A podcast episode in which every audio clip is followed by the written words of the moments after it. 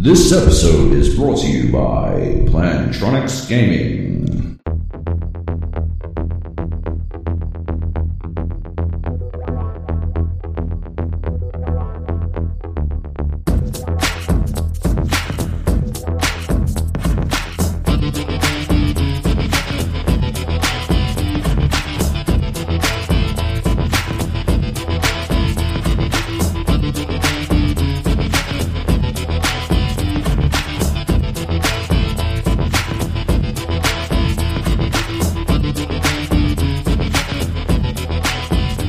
Today is Wednesday, the 10th of February 2016. This is The Gap, episode 308. I am Luke Lawrie. Joab Gilroy is here. What up? And Nathan Lawrence. How you going? Heyo. Heyo. We've got to be quick. We should just jump straight in, right? Let's do it. What do we want to talk about first? Dying No, Light? before we talk about anything, and we're not going to talk about Cookie Clicker yet, but before we talk about it, Sure. okay, I need to, uh, because we're not allowed to click because it's too loud, you're not allowed to be playing Cookie Clicker right now. Luke. I don't I don't click it. I just let it do its thing itself. Oh, you're all idle now, are you? Yeah. You're not even allowed to click on a golden cookie if it comes up, though. After Okay. now. Yeah. Because if, if one comes up, you'll be tempted to click for 77 seconds. Yeah, after now, after this point. Okay, after right now. I might have just clicked one. Just use the mute button. You're button. kidding. you better not have. I did. Oh, that's fucking garbage. If we Uh, had if we had cameras going right now, it would show you. So this is a real game, right? I thought you guys were like speaking in code. No, no, it's for real. It's a real game. Anyway, um, let's talk about Dying Light. The following. Yes, I thought you were about to say the following is about. The, that's what it's called, right? Uh, it is called Dying Light. The following. It's not a good name. Let's be honest. Yeah, it's a weird release, right? It's it's DLC, but it's a year after they released the original content. What I find weirdest is that it's actually part of the season pass. So Really? Wow. yeah, I thought that they would for sure. Like you know how people are talking about by year one season, or Yeah. yeah, that doesn't count this season. Uh, not this time. Hmm. So Because it feels like a like an expansion more than DLC because it's like a whole new area. whole new area. You got buggies. you've got new weapon variety, new enemies. Like, yeah, it is a, a sizable chunk of content, which is the way that I, I like that you use the term expansion pack because that is exactly how I describe good DLC. And by good DLC, I mean DLC that actually has more than a couple of hours worth of content in it. Yeah. And uh, we played what four, five hours maybe. Yeah. It was a while. It was fun. Did you have fun? I had fun. Yeah, it was. It took a little, you know, it took a, a little bit to get back into the swing of things. Um, we went out and decided to like take on volatiles off the bat. Yeah, we uh, did. at nighttime. Um, so that uh, that put us into you know a bit of a, a, a struggle at the first. Uh, we died, uh, I think, like three or four times to start off with, and then um, after we kind of figured things out, we, we sort of got moving and got back into it. But otherwise, yeah, it's it's really good. Um, I think one thing that uh, Joab I know complained about a lot was like the variety of the missions and kind of what they were doing um, in the last game, and how this one kind of changes that up a bit. Well, hello. Hey. Jeremy. Jeremy's in the house. we are in the middle of recording, so you- I started him. oh, easy. There you go. I knew it was coming. I just didn't know when. Uh, and now Jeremy's here. Uh, what's going on with your sound there, Jeremy? Was something bad? no, Oh it's no, that's that's actually good. Okay, cool. Sorry. Uh, so you guys were talking about Dying Lights, the following, and you were talking about how it's not as repeti- uh, repetitive, rather, as uh, I accused it. Thinly veiled fetch quest was the phrase I used today to write about the original content as a point Oh. of reference. Yep. Okay. Uh, but it is no longer. Yeah, there's uh, quite a bit of variety, and I found the missions to be interesting, even if the kind of ch- talky cutscenes really, really quickly outlive or outlast whatever the fucking term is. They they get boring really quick, despite how beautiful the characters are on ultra settings. Um, it's also very start stop, much like the last game in the first hour. Luke and we uh, ran to a lot of people and talked about a lot of things before we got to do anything, didn't we, Luke? yeah. Which sucks, especially for an expansion, because they're sort of saying that they, if you're bringing a character across, it should be at least a certain level. I think you know 19 or 20 was the the recommended level, which suggests that you would have at least played a decent chunk of the core game before jumping over into the DLC. Um, and you certainly probably would want to do that because there are a lot of zombies, um, and and it's a lot more open. It's interesting because obviously the the biggest selling point of the original game was the free running, Yeah, uh, and in a city. The parkour, yes, the par- it makes a lot more sense to be free running any- everywhere, and I found that to be a lot of fun. But this has a lot more open areas, which I guess is why they've included the buggies. What did you think of the buggies, Luke? Um, yeah, it's interesting because, like as you said, the the parkour was a big uh, component of the original game, um, and I, I was kind of like, well, why would you put in vehicles when I could just run really coolly everywhere? But I think it works um, mainly because they've added that whole new skill tree to it, so you can upgrade your your car and have all these ridiculously crazy things uh, happen to it. And also just going around and like kicking Nathan's car or running him off the road. Things like that is, is pretty fun. There was a long time uh, where Luke didn't know how to get out of his car, so he was kicking his way out of the car. It was pretty hilarious. I still don't know how to get out. well, I'm not going to tell you because it's How still does hilarious. that work?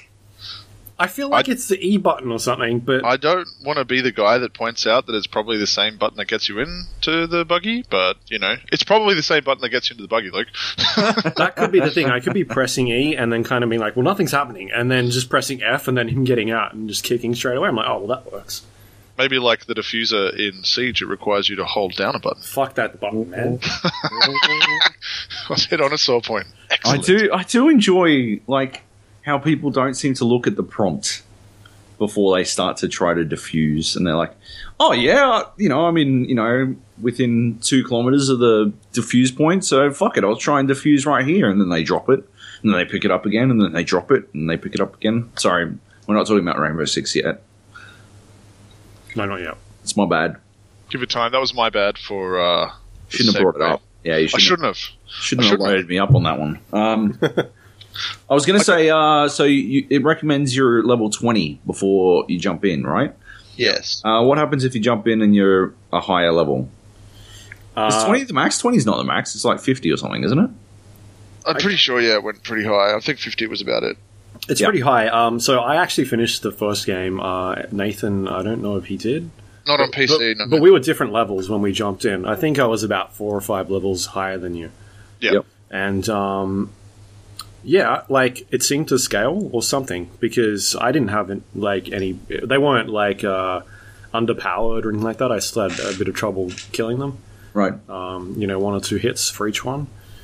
But yeah, it, like it's fun. It's really fun. Like going in, we went on into a uh, the volatile cave where these guys breed. This is like one of the first missions we did.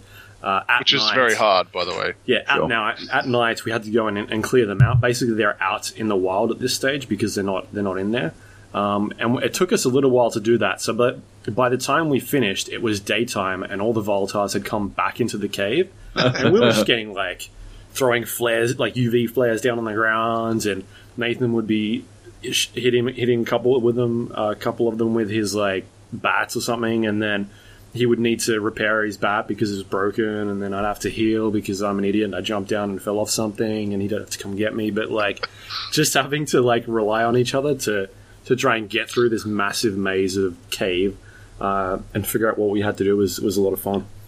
Yeah, I Yeah, found cool. that it was Dying Light. Even the core game was because I played through it again with um, my girlfriend on PS4, and I found that it was actually a lot more fun cooperatively, and it opened up tactical possibilities, like even simple stuff like being able to attract a horde by just slashing the shit out of them so they'd all surge one way and then letting someone come through from behind and do some super attack or you know the double-handed hammer kind of ground strike you could do and things like that. Like it freed up space to be able to test out like use it as a weapons range basically.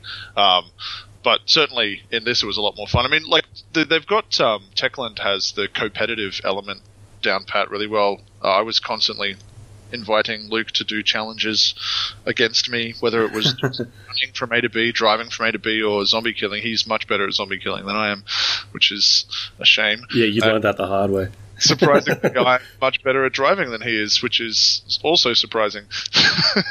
It's probably helpful that you can actually get in and out of a car. That's probably like step one to being better at driving. well, this was when we were already in the car because it, do- it does keep it fair when you do those Right. challenges. It doesn't just like let you go, oh, I'm two kilometers ahead. Let's start Yeah. race. The problem with the car challenges I found was that uh, the mini map is quite zoomed in, so you don't really get a perspective of where you should be driving to. Um, so the only way you can kind of figure it out is open up the, the main map, but that obviously obscures your view. So I don't find that. I just went towards the like little blue arrow that was on the corner of the minimap. Just but I, like I do that a couple of times and I end up in a fucking area where there was a giant wall kind of blocking me off where I should turn and just weird shit like that. Yeah, I don't know that. I, I would have liked there to be a way you could zoom that mini map out. Maybe there is, but I couldn't figure it out while we were playing.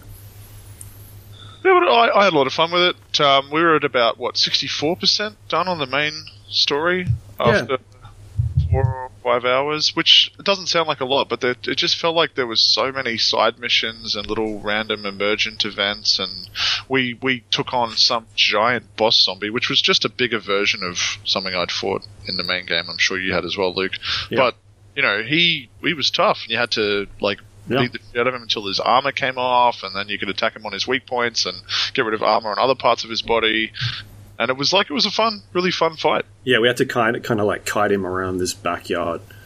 Um, otherwise, he would have just smashed us. But yeah, I, I really enjoyed the first game, and I think um, what they've done here is more like an experiment. I think to try and see what they can do with the next game and, and toy with it because it's it's super weird to have like a release a year after um, the first one and then be like, yeah, it's DLC, and then have it be a lot of extra content.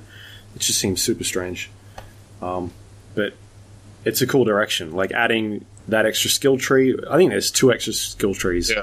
Uh, there was yeah, there was one in there I haven't seen before, and that seems like um, something Nathan was saying. Once you unlock an entire uh, like skill tree, like a survivor or um, like the buggy one or something, you get this extra one you can start working on. Oh, okay.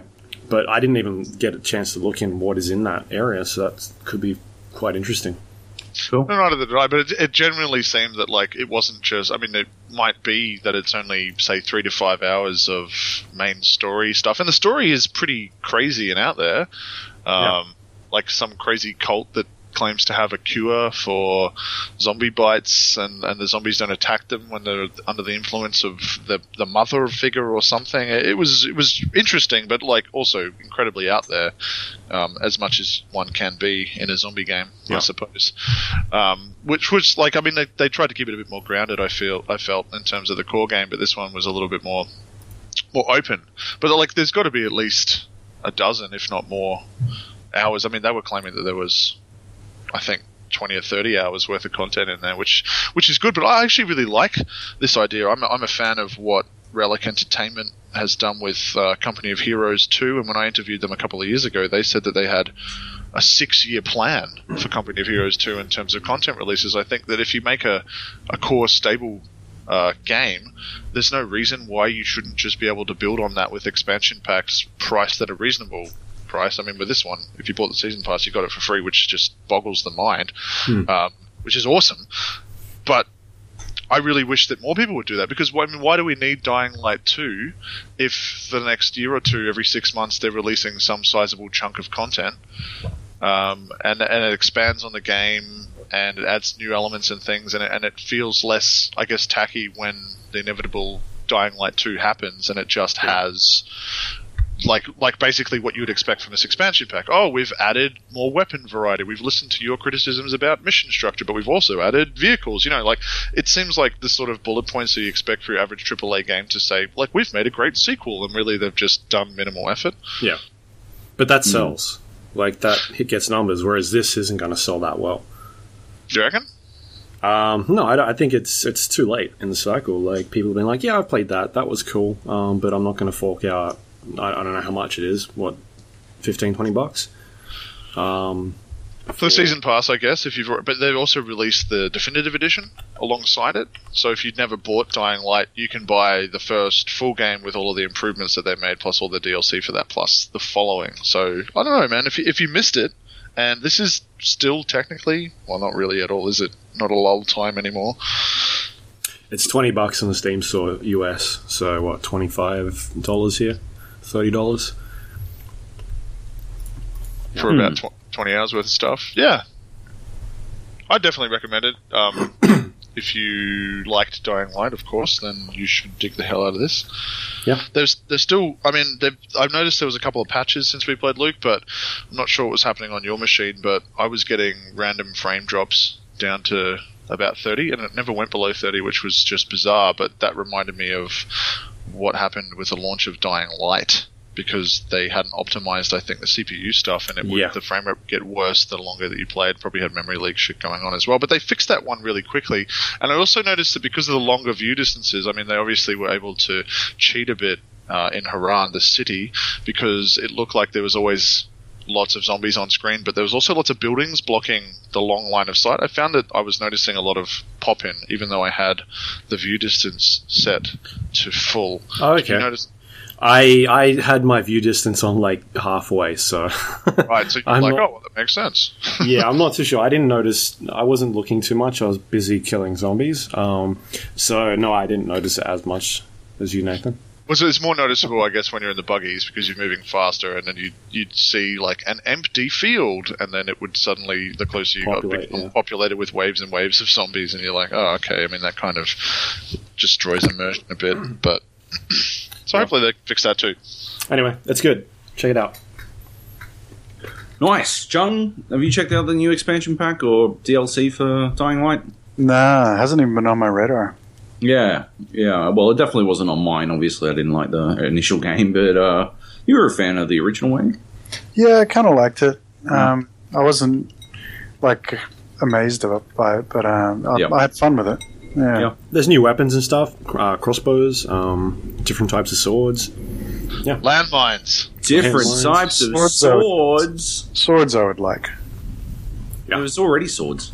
I There remember in my playthrough, I got this fucking katana, and because of the many bugs that encountered me during my playthrough, I got this katana that did like twenty two hundred damage out of the back of a police van, and uh, I was like level fucking five or some shit, and uh, so this thing was cleaving everything in like one hit. It was just like bananas shit. It was like I'd found some sort of sword of legend, but it was really just any old katana that you find in the back of a police van. That Yeah. for some reason, it like the game thought I was s- supposed to get loot that was about fifteen levels above me. Yep. Yeah. Good times. Dang. Cool. Was Um, it a police branded katana?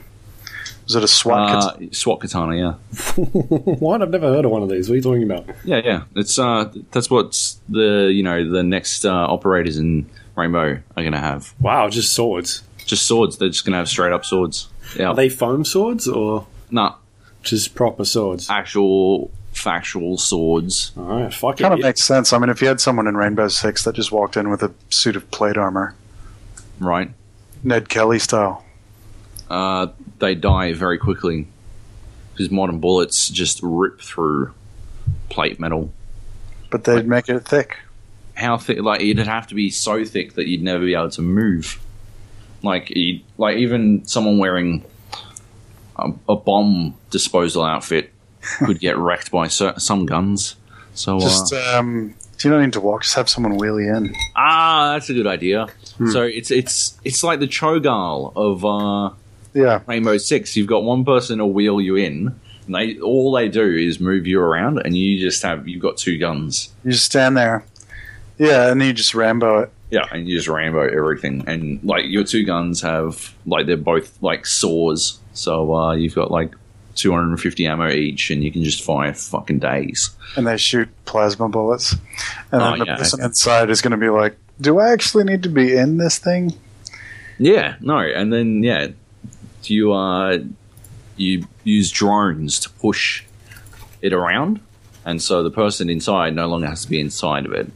Uh, it's Just go in with a mech. Yeah, that's actually a pretty good idea. or missiles from a plane that just blow up the house. Yeah, but not, I guess you could use one of those smaller mechs from Hawken Oh yeah, like MechWarrior mechs that are like twenty stories tall. there were smaller mechs in MechWarrior. I mean, they were Yeah. always shit, and nobody ever. used Hawk- it. That's true, Hawken's only a few times bigger than a person. right? Only a few times bigger than a person. Yeah, They Those still have to. like skyscraper size. Oh, not really. Not really. Only the like super big ones, the hundred tonners, the atlases. Um, Man, I'm so fucking lost. I don't know what you guys are on about. Mechs. Are you talking about that fucking Guillermo del Toro film? Is that what's going on? Uh, Pacific Rim. I don't fucking think so. No. All right. Could you imagine a game that was where, like, could you imagine? The imagine? new Rainbow Six class kaiju. Oh my god, how good would it be? Each operator controls a body part. Yes, all all five. I, I'm waiting for that to happen. Heroes of the Storm. Like I'm waiting for them to release a hero that's like, like five people control it. Like, does it? Oh my god! Oh my god! Like, so it'd be like fucking Voltron, right? And like they're just sort of Yeah, zooming around the map, and then when they do their alt, they form. They Yeah, form up sick. into one, and they just fucking wreck shit. That'd be fucking spectacular. It'd be a bit like QWOP though. Because like if you actually had to move, like if you actually had it like that, like right leg goes first, then left leg and stuff like that. Yep, that would be amazing to watch. That would be amazing. I love it. Yeah. Um, All right. Um. Anyway, Here's Jeremy? the storm, Jung. No, no. You been playing? before No, that, go on. Yeah. Tell us quickly. no, before that, Um. Sorry. I was going to say before that. Let's Before- have let's have a casual chat before that. Oh, okay. We we went uh, we went drinking on uh, when Thursday last week or something. Oh yeah, We went drinking Thursday last week and caught up with uh, uh, Randy, who's the managing editor of uh, GameSpot in the US. Um, but while we were drinking, Jeremy had these little tablets, Yeah. um, which I think you've talked about on this show before, right? Yeah. They they make you feel really good. They made, Oh, right. Yeah, yeah. Ecstasy. you Yeah, this is the drug podcast. So, yeah, go on. keep going. You guys So- had ecstasy. Go on. We had a bit of E, Yeah. which makes everything taste um, different, like weird, right? Yeah. And this one you had was like a berry or something. Yeah. I'm looking at it right now. Okay. So It's uh, um, berry, and it doesn't say what berry it makes it taste like, but um, it's just called um, berry. yeah, just like berry. So the idea is you put it on your tongue, you let it dissolve. It takes a couple minutes. Oh, is and this then- the makes sour shit sweet, right? Yeah, yeah. Makes everything taste like yeah that one sick. berry, the um, berry. So we we had a couple. I don't know. I think Jeremy, myself, some of the Gang GameSpot guys or something. Um, had one. Uh, Jess had one. Just had one, yeah. And then I think Jeremy brought some chips to the table, or someone brought some chips, and we were eating these chips. We're like, this fucking thing doesn't work. This is bullshit. Like, these, yeah, the chips because the chips like sour cream and onion or something like that. Yeah. Oh no, sorry, it was like honey, honey and something. yeah. And then so they, the chips still tasted like normal chips, but then when you tasted a beer, We had a beer. Oh, goodness, it was so weird. It was like it tasted like these berries, and it wasn't bitter at all. It was just like sweet Just like berries. sweet beer. It was We- fucking crazy. Every time we took a sip, we were like, "What? That's too weird. I'm freaking out." And then you'd have a chip to like go back to normal. Be like, the dip fucking Yeah. tastes the same, but the weird, beer's that's- weird. And like you know, if I were to guess what would taste like berries and what wouldn't, I would guess that the the super bitter beer would you know retain its taste. But no, Oh. that was That's freaky. Anyway, I I just wanted to bring that my up. uh, my whole perspective on things. Yeah. Yeah. It was funny. And I just wanted to rub it in because Joab didn't come. Oh, Yeah, cop that, Joab. Joe was like, "I don't have money," and I was like, "I'll buy you a beer." Yep. I neglected to say I was I was kind of making it my birthday thing as well. Oh, you did neglect to say that. You Oh, did say that to me. Fucking hell. I didn't really say it to anyone Smooth. because that's I'm shit with stuff like that. when my actual birthday happened, I was too busy with the pilot, so I just said I'm postponing my birthday, and then I just sort of took the next opportunity at the pub to just be like, "This is my birthday, yay!" Hmm. So those were birthday berries. Well, shit. and we ate half of them. So thank you. Well, damn. Anyway. Um, happy birthday, John. Thank you. Yeah, Yeah. it was a while ago though, wasn't it? Yeah. Yeah, Yeah, it was mid-gen, Yep. so a month. Um, so Hots, what's going on with Hots? New characters released, uh, a new patch today or something like that.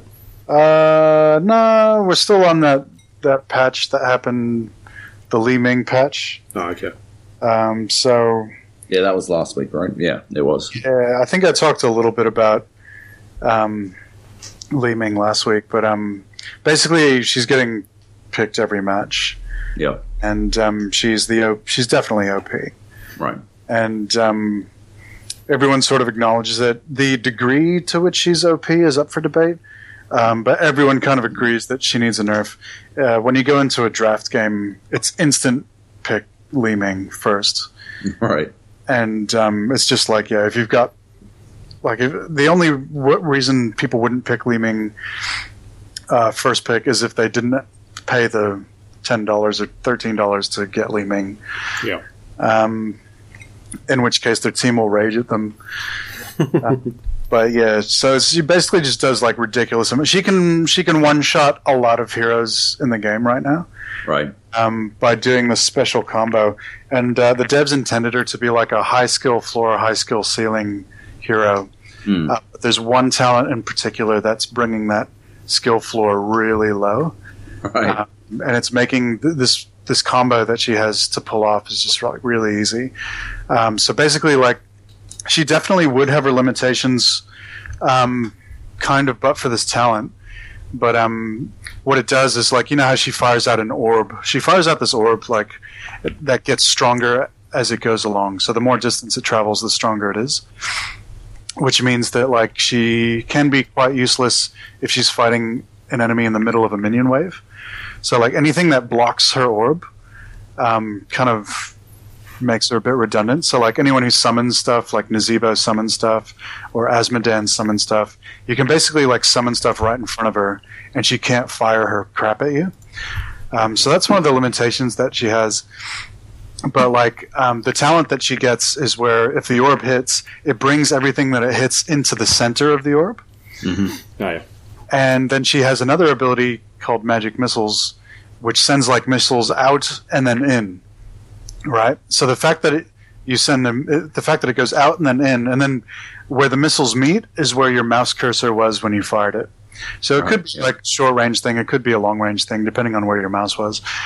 Um, but basically, it, the the devs intended it to be like a, a prediction thing. So it's like you have to predict the exact point that your enemy is going to be in a second um, for the all three of those missiles to hit.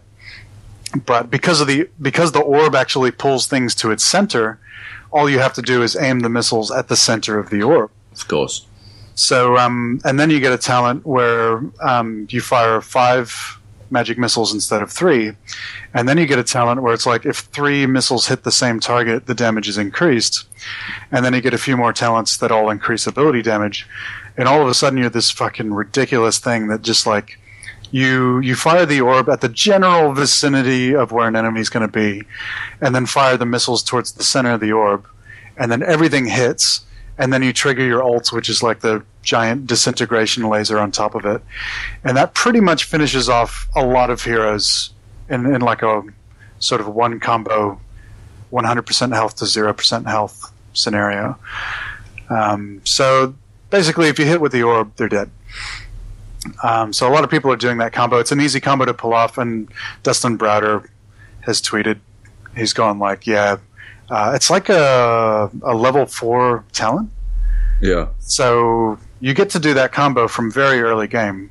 And Yeah. so he's tweeted like, yeah, maybe we should move that to like level 16 talent so it's competing with some more powerful talents. Um, but uh, yeah, some people are saying, yeah, if, if they did that, she might be okay. And other people are like, no, she can still one shot people. And her range is longer than any structure range. So she can sit outside of a Oh, fort okay. and just like bombard it. I think someone calculated it takes like 23, 24 seconds or something like that. Actually, no, sorry, it might be like a minute 23 or something like that for her at level one to take out a fort. So, um, That's got to be like nearly Sergeant Hammer yeah, quick. exactly. Jesus Christ. So like she can just like if no one's bothering her, she can just sit there bombarding a tower, take out two towers before the first objective spawns and stuff. That's crazy. So I've been playing a lot of her, um, and I've been winning. And it, she is fun to play as well. So it's like, and it just adds to the fun that you're so overpowered. Yeah, yeah. Um, so people like the whole meta at the moment is revolving around how do we kill Li Ming. Um, and another overpowered hero at the moment is Rehgar. Uh, they buffed Rehgar, so his win rate's gone up fifteen percent. So uh, basically, everyone's just going Li Ming and Rehgar and Muradin, and Kael'thas is still powerful. Yep. Um, yeah, so that's what HOTS is like at the moment. Um, Is there Yeah. is there a place where you can go and look at stats like that to see who has? Okay. There's a great place actually. There's a dude that runs a site called Hotslogs, um, and if you like, basically everyone has Hotslogs uploader on their machine, like I do, and then you just start up the uploader, and it sends all the recorded files to their server, uh, and it tries to tell you your real MMR, um, and then you can log on to it and look at your profile and goes, oh, God, that's that's my actual rank Yeah. instead of the illusory rank that HOTS gives you. And then it has like stats on the front page of like what the win rates are of all the heroes and all the roles and all the maps and stuff like that. So it's pretty useful. Um, yeah, and like it's weird. It's kind of like some people are saying this this latest patch is the biggest failure they've done because like they reworked two heroes. One of them was Rehgar, one of them was Nova. And uh, both of them that they reworked, like Rehgar went straight to the top um, like increased win rate of 15%, ridiculously uh, OP. And then the other one, Nova, went straight to the bottom. Like she's the most useless hero now. um, so, yeah, some people are using that as a reason to say this is their biggest failure of a patch. But uh, I don't know if I'd go that far. Like the Tyrande meta that was around for two and a half months or whatever, that's uh, less a thing now. So that's good, I guess The what? Sorry? The what, man? the Tyrande meta. Like for two and a half months, all anyone picked was like Tyrande, Kael'thas, Diablo, um, Yeah, yeah. and Tyrande was like the big cheese. Like everyone just wanted her. Mhm. So that's over now, which is something. Yeah, and so I, I suppose they um uh there must be some cynics out there who are accusing Blizzard of doing this on purpose, right? Yeah, and you know, I used to be one of them. Except like the last few heroes have been a bit shit. So Right. like you, I don't know. I mean, yeah, maybe like maybe it's the whole. I mean, because you look at it and you're like, how is this not overpowered? Yeah. But um, yeah, the the ones that came before, like Cho'Gall's win rate. I mean, Cho'Gall was free anyway, but his Yeah. win rate was ridiculous low. Uh, Lunara was like bugged in a bad way when she came out, and her win rate was ridiculously low. Yeah. Um, who else? Greymane. Greymane was okay. Uh, he certainly wasn't OP. Um, I'm, th- I'm trying to think of the few before that, but there was like a couple before that as well, where it's like they were underpowered on release, and it's been it's Yeah. been that way for like three, four heroes. Right. So Li Ming is the first one in a while where it's been like, okay, buy before the nerf. Yep. yeah. Fair enough. Fair call. Okay. Uh, what else have we got? XCOM two. Um, yeah, sh- or should we wait? We'll do that last. Right? Uh, no. Why? I don't know. I just feel like we'll go. Don't we normally go the latest releases last? Um, it seemed. Well, we can't do Siege yet. Can't do Rise of the Tomb Raider yet. Why can't we do XCOM? Huh? We can do XCOM. Why can't we do saying. XCOM? Has Nathan not played it? No, he hasn't. Oh, okay. Let's do XCOM then. Let's do XCOM then. Uh, So who's been playing? Jeremy reviewed it. I so guess, he's finished it. last week. Uh, he loved it. Yeah. Uh, I've been playing it. anymore, but yeah. Don't worry about spoiling for me. Yep. Uh, don't worry about spoiling from me. Uh, I've been getting destroyed. Like it's fucking demoralizing. It's probably demoralizing the way this game fucking ruins me. yeah. It's it's li- it's just like take no holds. Fucking uh, sorry, hold it like just take no prisoners and ho- like fucking just fuck you up shit. Like It can all be people go unconscious and you like you just fucked. You're like, Yeah. oh Christ! You Like, think you're good at video games? Nah, get fucked. Have you been evacing? uh, yeah, like out of necessity. I wasn't. I wasn't gonna. Uh, Yeah, but, but that's then what- I'm like, holy fuck. It, it helped me when I started like evacing. It helped me a little bit when I was like someone would go unconscious, or whatever, and then I would pick them up and then evac. And it's like you're you're without the two people for the rest of the mission, but at least they don't die. Yeah. Yeah. It's it's like a proper nightmare scenario because you get fucking you get knocked unconscious so quickly. Um, the tutorial fucks you. Like my Yeah, strongest yeah, advice, my Yeah. strongest advice is to start over.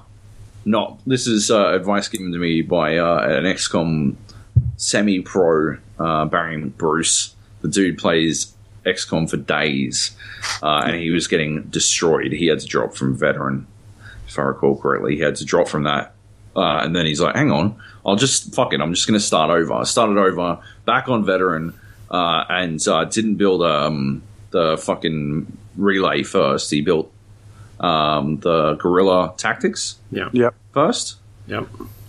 so much easier. Like, okay, so much easier is sort of I don't know. It's like twice as easy, but you're still Yeah. trying to bail out the Titanic using a fucking thimble. It's just Yeah. a thimble that's think- twice as big now. Another thing that's really important is the other troop facility. Um, Right, yep. That like if you staff an engineer there, it like halves the time that your troops are The healing room. So that's like that's huge because I found that my troops got injured so much and they were out for so long that I basically had to have two and a half different squads Yeah. that I was leveling up. hmm Yeah, it seems like so far, huh, managing that side, like that side of troop management, has been so much more important in this game Mm. um, than in the previous XCOM. Like it was obviously always important, but like people are just either dead or unconscious constantly. And they're out the for ages. Yeah, and yeah, and yeah. Once they're out, they're out for fucking forever. Like finishing a finishing a mission with a like two critically wounded soldiers Mm. is as close is basically a fail for me. Like if I finish with Yeah. three, yeah, I'll start over. Like So- there's no fucking point. You might as well start over because you're fucked. Yeah, my uh, the advice and stuff that I read on a, a lot of the reviews and like on GAF and that sort of stuff was drop the difficulty, and I did that. I dropped it from uh, the regular difficulty down to, I guess, the lowest, which is the one below regular because there's like three more above regular. Yeah. Um, yeah, and it's a lot more manageable. It is. Does it affect the percentage chance to hit, or is it only there? I think it's only their. Um, Health pool, isn't it? I don't know if it's their health pool, but it, it seems like maybe their tactics. They're less aggressive. Yeah. um, stuff like that. But it's much more manageable. It's still challenging, but you're not getting like fucking overwhelmed with all this this bullshit. Because you're not only managing like the stuff on the ground, but you're playing like this meta game with all the the building and and managing Yeah. like your resources, Yeah. managing what missions you should go on. Because if you don't go on a certain mission, then that's got ramifications, and that can fuck you up in a certain way.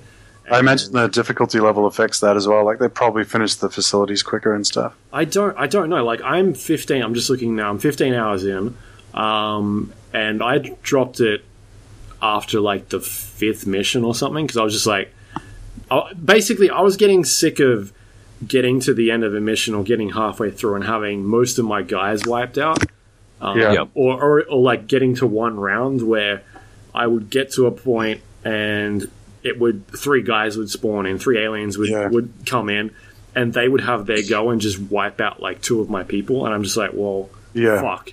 Um, so I'm saving a lot, and I'm also I dropped difficulty because I was like, fuck it. Whenever anyone dies on my team, I'm just like reload. Fuck it, I'm gonna Yeah. reload. I'm not spending, you know, what could be 30 hours to get to a point where I may not finish the game Yeah. because I'll fucking lose, and I don't want that to happen. Um, I, I want to get to like, I, I want to get to a point where I finish it and then go, all right, I know what the fucking the end game is. now I'll play it on a normal difficulty where I understand what I should be building, what I should be doing. I don't want to spend 25 hours and they'd be like, oh, fuck, I didn't do this. Because, like you guys mentioned before, you should build a guerrilla tactics, uh, what is it, GTS or something like that? Yeah, yeah, yeah. Uh, I've not got one yet because I was fucking around with other stuff and building other facilities. So you going into mission? How With how four far people. in? You you're like, yeah, four- you four fucking people. Yeah. six or seven missions in. and You've only got four. I don't even know how you're doing it. Oh, I no, I'm more genuinely than don't that. know how you're managing But because the, the, because I'm managing by restarting, or going back every uh, three steps before, because it does it does a much better job of saving this time around. Yeah. It um, I think it saves your last three turns as well as uh, you know you can go in there and manually save it.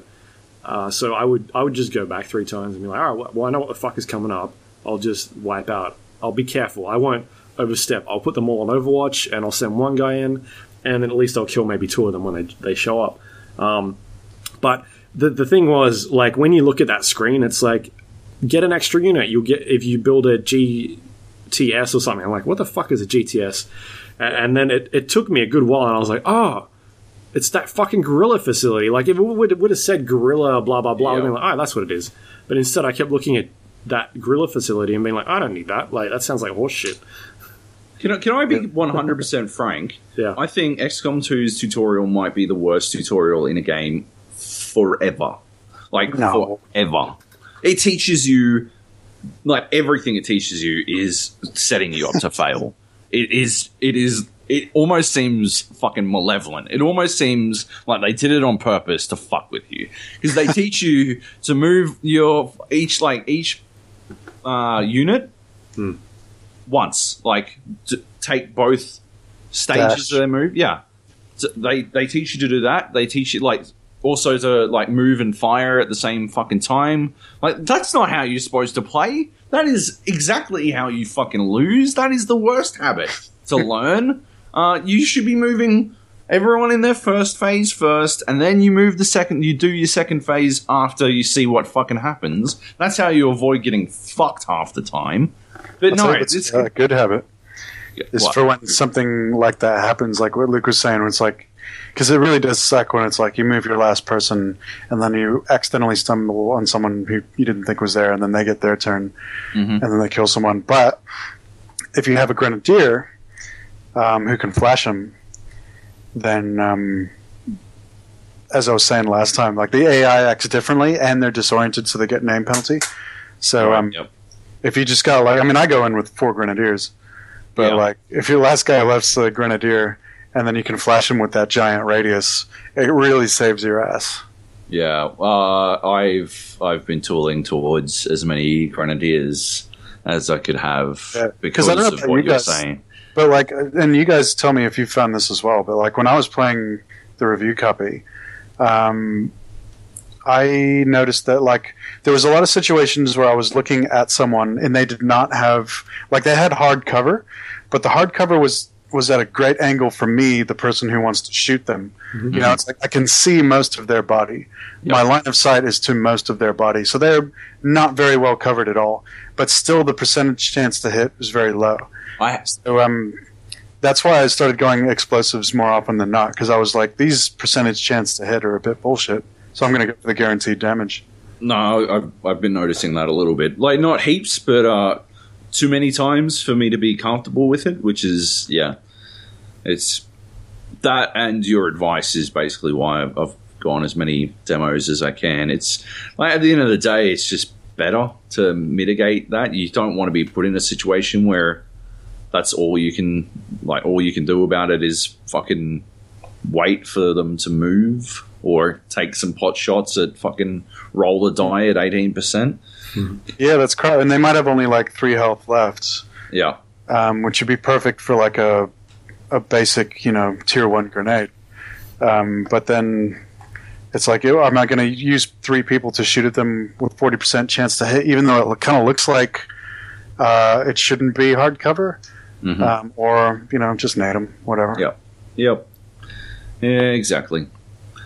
Um, but yeah, I uh, I am a fan. It's just draining. It's so draining. It's, It's tough. way more draining than XCOM One ever was for me. Yeah, Uh-huh. it's just because it's so like it's just so hard. It's difficult. Um, that you know you're thinking about every move, Yep. and it, it just ends up to be it's so draining.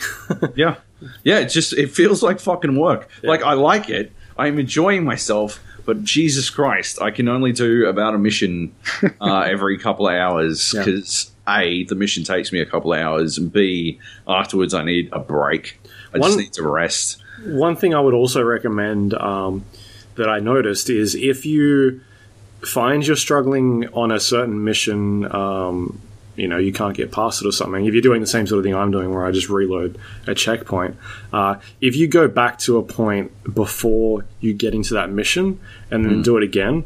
It'll regenerate the map, so you'll have a different Yeah, map, yeah. and and sometimes the layout will be a bit better in terms of your advantage. So you might find it easy to get through. I did one the other night where I was just getting stomped like three rounds straight, um, and I didn't really know what to do because it's one of those timed missions where you've got Oh, eight yeah. steps to try and go and do this thing. Uh, but Christ. there's fucking twelve dudes like around me just firing in all cylinders.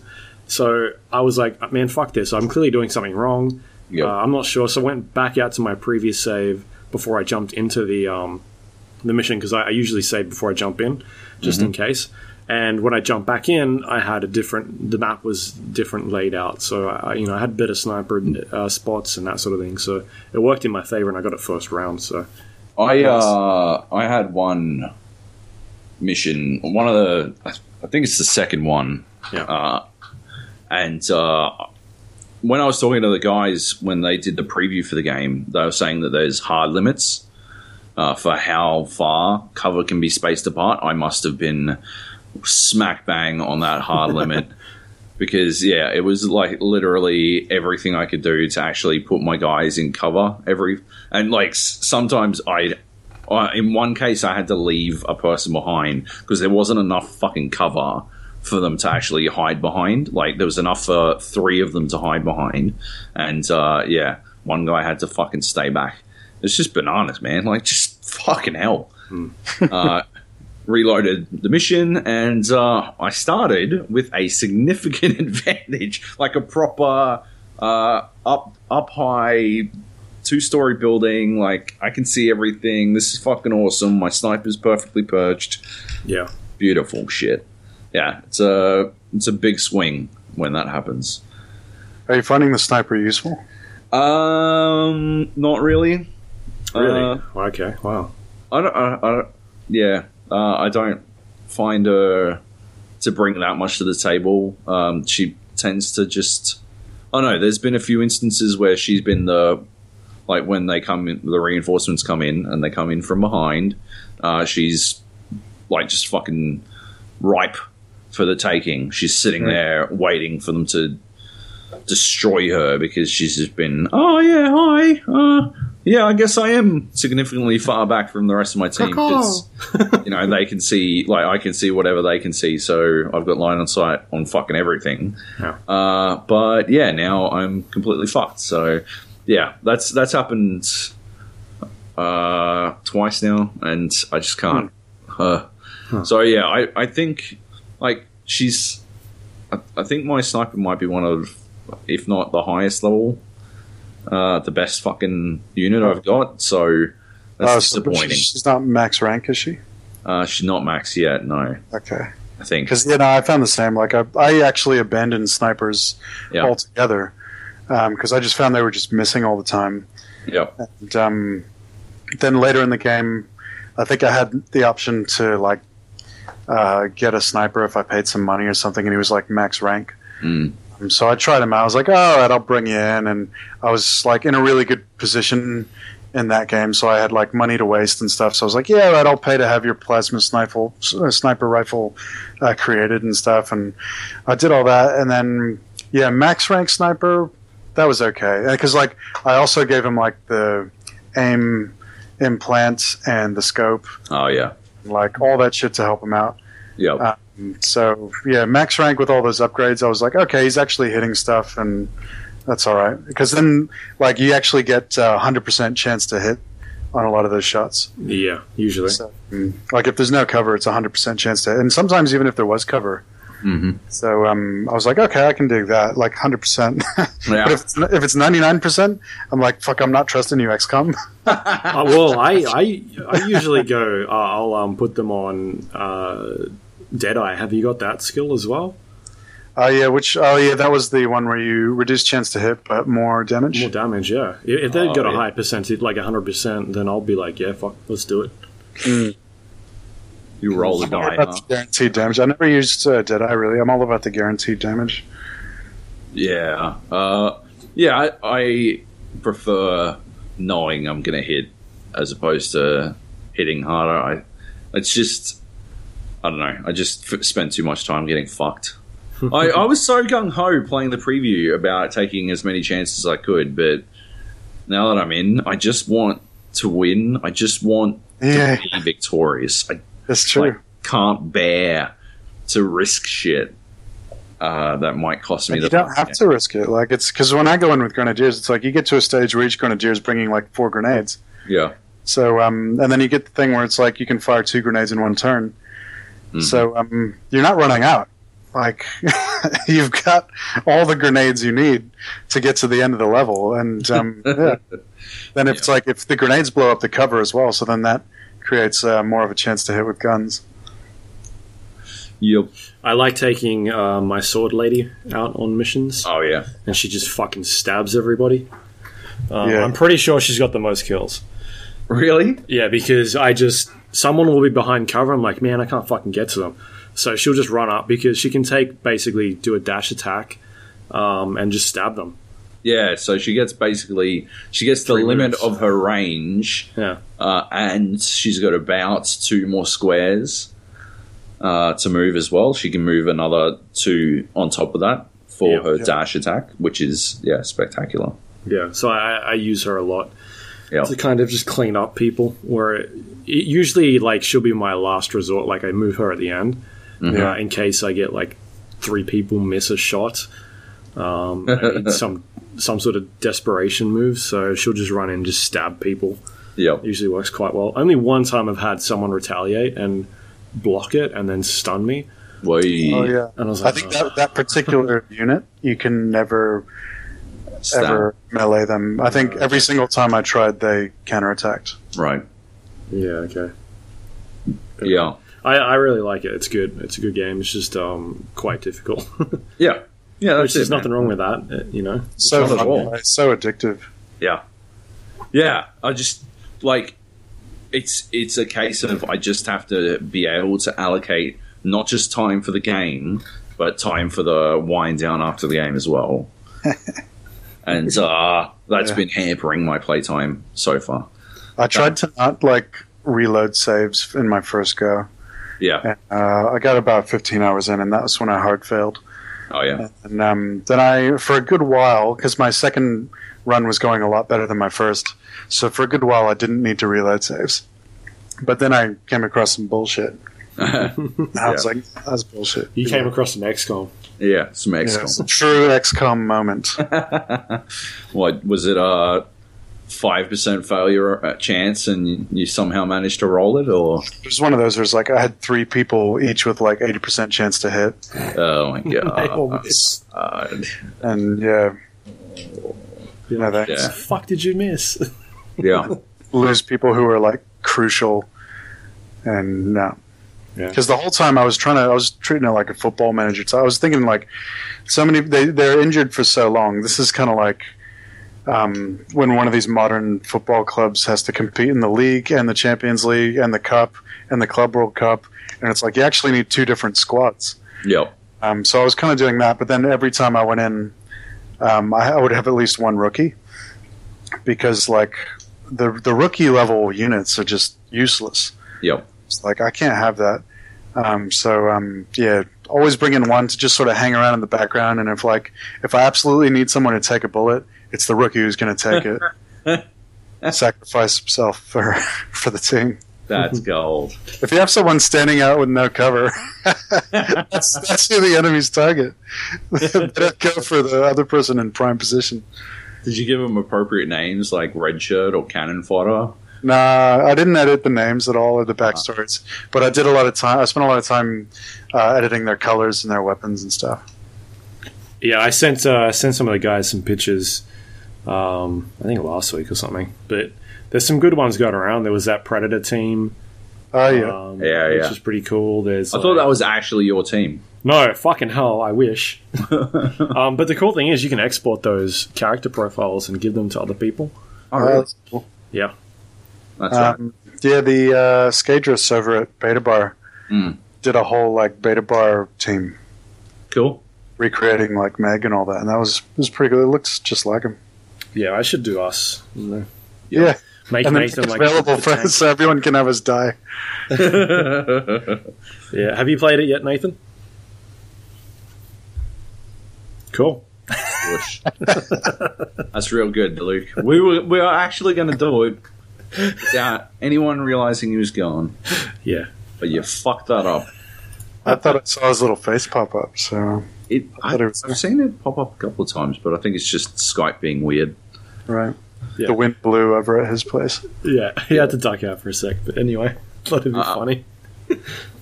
What should we talk about? Uh, A- Asus Legacy Esports. Yeah, we can we can do that, I guess. Um, so I went and visited the Asus ROG um, gaming house last week, which uh, Jeremy spoke about. Uh, one of them a couple weeks back, the Hellions, I think it was. So, yeah, yeah, which is is basically just like an esports gaming house where the whole team gets together and, and plays, practices, scrims, that sort of stuff to try and make them a better team. Yep. Um, it's quite a popular thing overseas, particularly in like the Asia regions, um, uh, where they're not really playing against too many people. Uh-huh. Um, they're kind of just you know practicing against their own region. So this is kind of uh something that's quite new uh, in Australia, but the thing that makes this one special is that it's got support from an actual the business behind it, uh, and it's Asus first gaming house globally as well, which Right. is kind of cool. So they bought a, a house out in the um, the west of Sydney, and uh, they've stuck Legacy Esports in there, which is a League of Legends. Uh, I don't know if Team? I'd quite call it the West.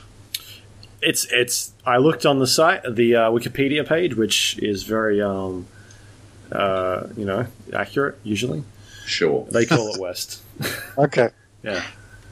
I guess I shouldn't say what actual suburb is it's in, but Uh, yeah, I wouldn't. Uh, anyway, but it's it's not that west. it's like Strathfield area. yeah, yeah, around there.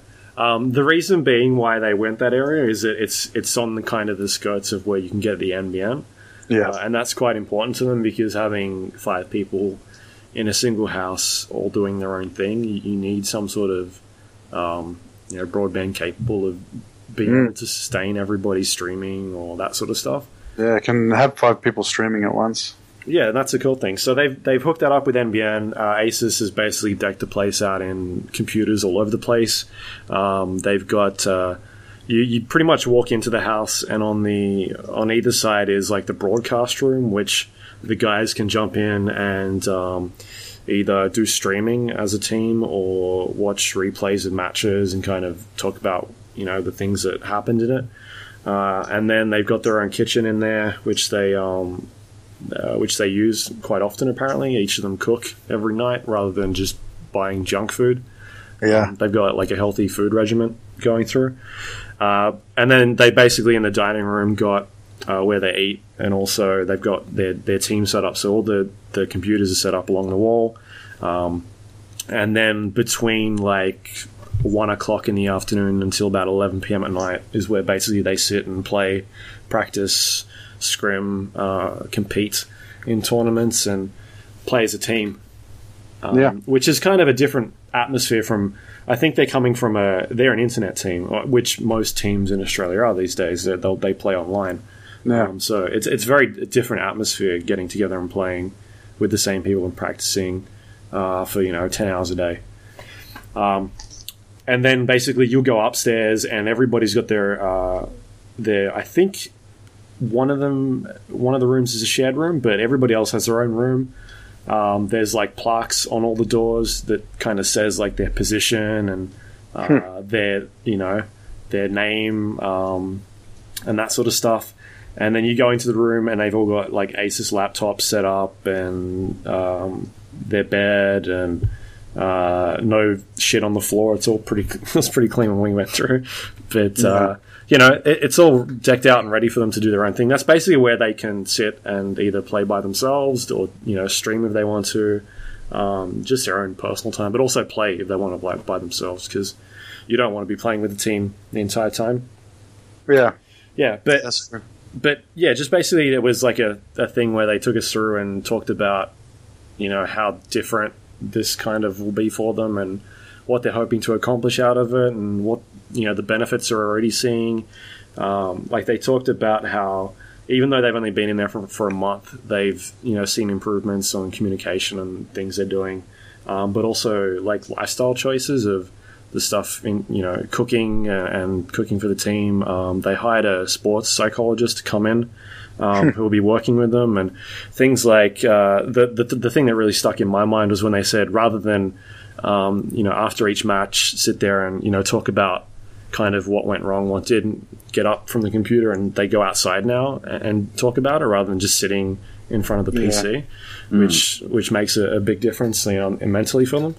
Um, so just small things like that, and working with with sports psychologists and, and bringing their I guess expertise of what they do into to esports is kind of interesting.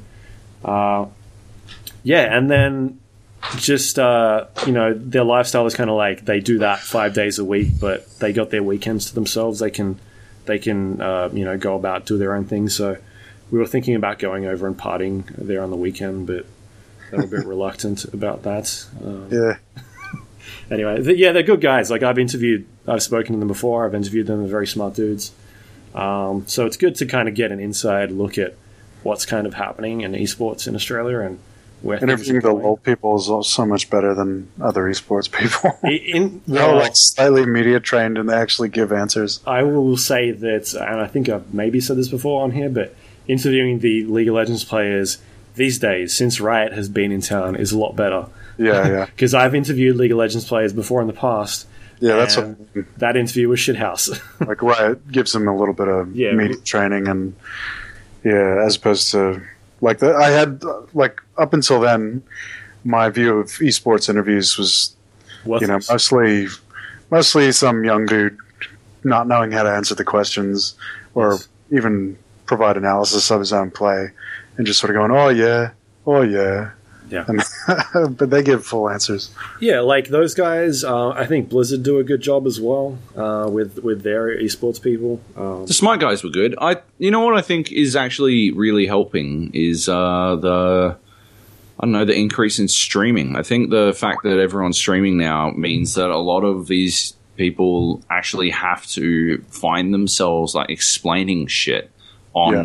Camera or to an audience, and so Their it brand. translates. Yeah, and yeah, obviously they want to grow their brand or whatever the fuck, but no, just the like the act, like the act of actually talking about what they're doing has increased their ability to talk about this shit significantly. Because yeah, the Smite guys were all quite good to talk to. I mean, they're mostly just friendly guys. They've got no illusions about what they're doing either. That certainly helps. But uh, yeah, like they they seem quite good at what they were doing, which is good. Well, what do you think, Nathan? Do you agree? Absolutely. Um, basically, you guys have said everything that I've been thinking this whole time. Luke already gave up the fucking. Seamless! No more. oh, that's all right then. Well, I'll stop being discreet about it. Yeah, Luke shit all over it. He asked you what you thought of. Uh, He was just being courteous. No, I actually thought you were back because your head kept popping up. Oh, did it? It was on muted microphone. I hope there weren't any crazy cat noises coming through or It anything. was fucking Pat. Pat Damn fucking you, around Nats. you. he gets up to crazy shit when I'm away, don't you? Yeah. um, but you So- didn't you didn't go to this one, Jeremy? Did you? Or, or nah because i was like i had a week at kotaku okay, and um, I wanted to visit a gaming house, see what it was like. And uh, Hellions was ready, and Legacy wasn't. So um, I went to Hellions, and Hellions is pretty cool. It was like a massive tower, and uh, had an incredible view um, out in that same area as Legacy is, because you know they wanted the NBN too. Yeah. Uh, yeah, so it was pretty cool. Um, they have their manager living with them as well. Did Legacy have their I don't think so because they only had a, like four bedrooms, and I'm pretty sure one of them was uh, uh, there was two beds I think in one room. So I Right. don't know where the manager would go, but uh, maybe he's outside. I don't know.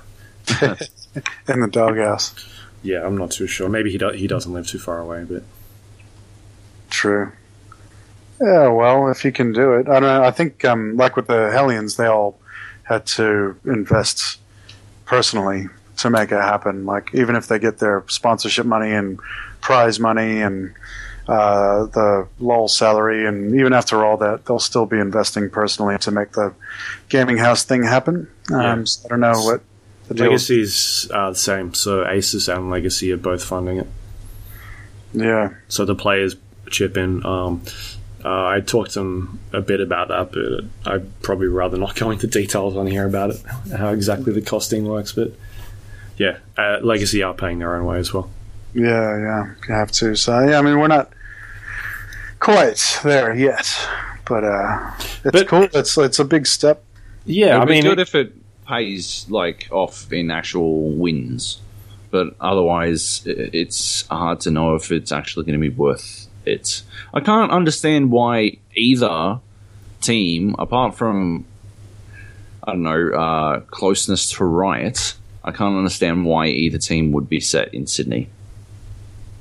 They could get a house twice the size in Oh yeah, Queensland go rural, Yeah, or fucking like if they Yeah, still need the rural, yeah. NBN, they could still go to Victoria or like go to fucking Geelong or something like, and they get oh, a send them rural. It huge could be a good idea. Send them to a rural town where there's nothing else to do but play LOL. Tasmania. Yeah, because they can't go out because all the racists will lynch them. That's a good idea, uh, Jung. I don't know if it really plays in the media the That's way that they. It's like the only thing they're, they're you send them to a ranch. It's like you don't want to play LOL. All right, well you can cut that firewood. Like the only only other thing to do is chores, Oh, like ranch chores. so they're slaves, Jung. So they can choose to play LOL.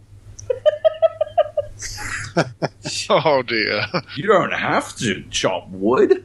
You can play LOL for 18 hours a day. And you don't eat until your KDR is two to one. Uh, anyway, let's uh, change the topic. yeah. We start to really explore the slavery angle. Jeremy, played anything else? Junk's talking about false imprisonment again. um, have I played anything else? Nah, just a bit of Witness. That's it. Yeah. Just more of that. Yeah. But I'm still not anywhere close to being done. I played a bit um, with someone over here um, visiting, and I played a bit while I was over at Guy's place. And uh, yeah, surprisingly good as a co-op game. You know, I was just envisioning it as a single-player game I play in my own time, but yeah, I'm having more fun with someone, just trying stuff out with them. Yeah, Yeah.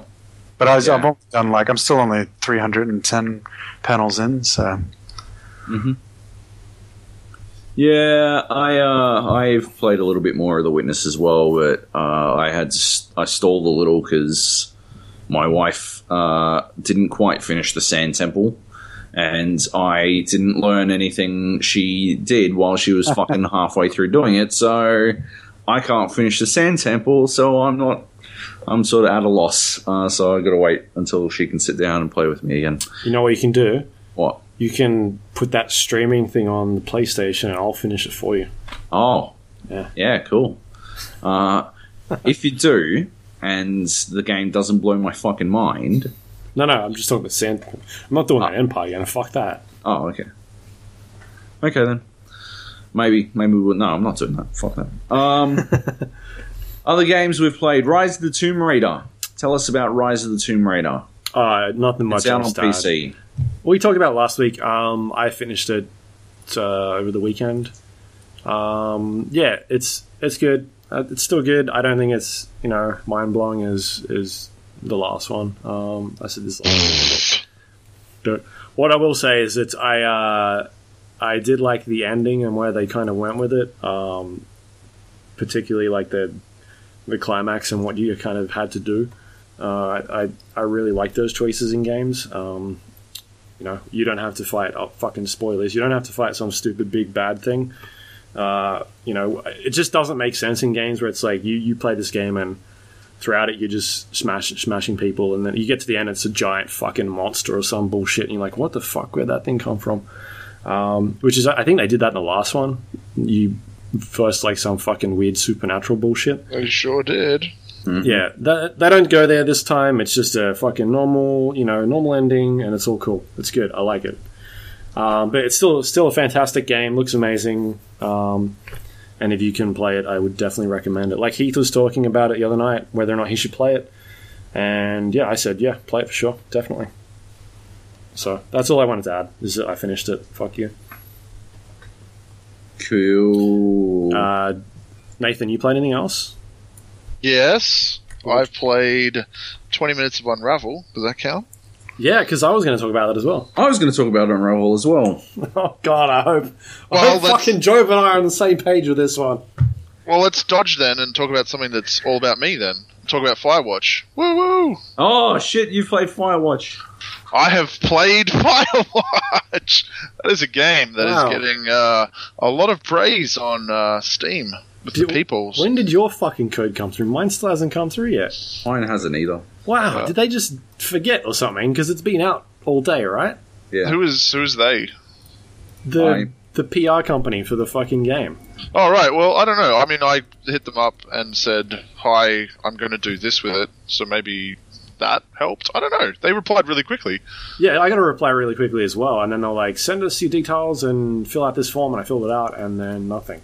Oh right. I didn't even have to fill out a form. Maybe I just got the right person who was just like, Fuck. "I'm making it rain keys." Shit. I'm gonna keep emailing them. Because uh, yeah, I'd be very interested to hear everyone else's thoughts. Um, it is, as Joby predicted, a walking simulator. Mhm. Although you can jog, so jogging simulator is that is that a thing? Does that help separate it from everyone's gone to the rapture? what if you call it like uh, power walking? Power walking simulator. There we go. We'll cut the difference. I like it. Yeah. It's good. Just don't walk too fast. We'll disqualify you. Um, it's it's a very different game, I guess. It um, it starts off with a kind of choose your own adventure backstory, which is just walls of text with music. Um, Fuck yeah, I'm in. which is an interesting way to start a game, interspersed with little random bits of interaction with what's happening in the present. Uh, but I don't want to give too much away about that. But I don't want to hear about story. Don't tell me about story. No, I'm not going to talk about the story. Suffice it to say that backstory didn't come into play with my ending, really, or didn't really seem to have relevance outside of the context of why the guy was doing the job that he was doing. And there were some particular choices in there that veered away from cute and became quite like, ugh, that's a bit ugly, um, which kind of made it weird that you had to choose that because you only had like two choices, and then it didn't really come back to have any relevance later. Um, it took me about just shy of four hours to get from start to finish. Yeah. So it's not a long one, but that's all right. I, I think it's priced appropriately, isn't it? Like 18 US dollars or something at the moment. Yeah, Right. That's right. Uh, so that that's not an issue. I certainly didn't have a problem with the length. It didn't outstay its welcome, um, and nor was, it wasn't Alien Isolation. My God, Tw- twenty hours, and it's just like I've never wanted a game to end more than that game, and I really like that game, but it was just way too long, way too much filler in the middle. But um, I guess if you're not talking about story, like it's it's really kind of. I, I saw someone describe it as a first-person narrative game. I Yeah. don't know if that's a real genre or it's an invented genre, but I found out today that it was um, apparently written by the guy who was main guy behind the um, Walking Dead Yeah. Telltale game. So, Yeah, it's that's Telltale correct. guys. Yeah. Like ex Telltale guys, right? Because it's Campo Santo. Right. Yeah. Yeah, it's it's the guys that uh, were on Walking Dead. They they also do uh, Idle Thumbs podcast, um, Okay. and the arts by Olly Moss. So, so these guys get how to tell a story. Mm, I don't know. Do they? Maybe. No, Did you play the Walking Dead? no. I loved, I loved the first season of The Walking Dead. loved Oh, it. did you? you? didn't- You didn't like it? You should you should no if you like um if you like complete cliched writing, you should check out a little show called Bosch. It is uh, fantastic. I've heard. Or just tropesing all traipsing all over every single uh, trope you've ever seen, and that's what The Walking Dead season one pretty much did. Oh, they're cannibals. I wonder if they're going to be cannibals. Oh, they're cannibals. But that was like from the the source material. Yeah, I don't care. Oh, well, I didn't like the source material. The comics aren't very good. no, they're they're very um, plot heavy, which is a compliment. Because a lot of a lot of shit has a lot of filler these days, which frustrates me. Which is ironic because the TV show is fucking the walking filler. Right. the, the Talking Dead, which is the ultimate irony because they have a show called that now, but it really should just be the main show because all they do is sit around and fucking talk and do nothing. I really hate shows that don't have plot. Uh, so I think that like it's a very simple story, which is fine. Um, the characters are fantastic. The main guy is voiced by someone from Mad Men, someone Summers. I don't know his name. Sorry, guy. Uh, he's great. And Delilah, who's your boss, she's uh, in your ear all the time on the walkie-talkie. She's really fantastic and a, and a charming, sarcastic lady. So she's very entertaining, and their kind of relationship, without having ever met each other, because they both work in separate parts of this national forest, is, is an interesting exploration. Um, but the problem is that it sets up some really interesting mysteries. Uh, some of them from very early on, uh, some of them from about the midpoint on. And my ending, which is a phrase I keep using in regards to this game, because I'm convinced there must be other endings, if only from the sheer amount of praise that's being fucking heaped I've asked around, and apparently it doesn't. Well, fuck. What are they wanking about then? because the whole point of the game is not so much the gameplay. That seems very secondary to the idea of this relationship that is being explored in the present between two people who've never met each other, contrasted to the backstory, which I won't give away.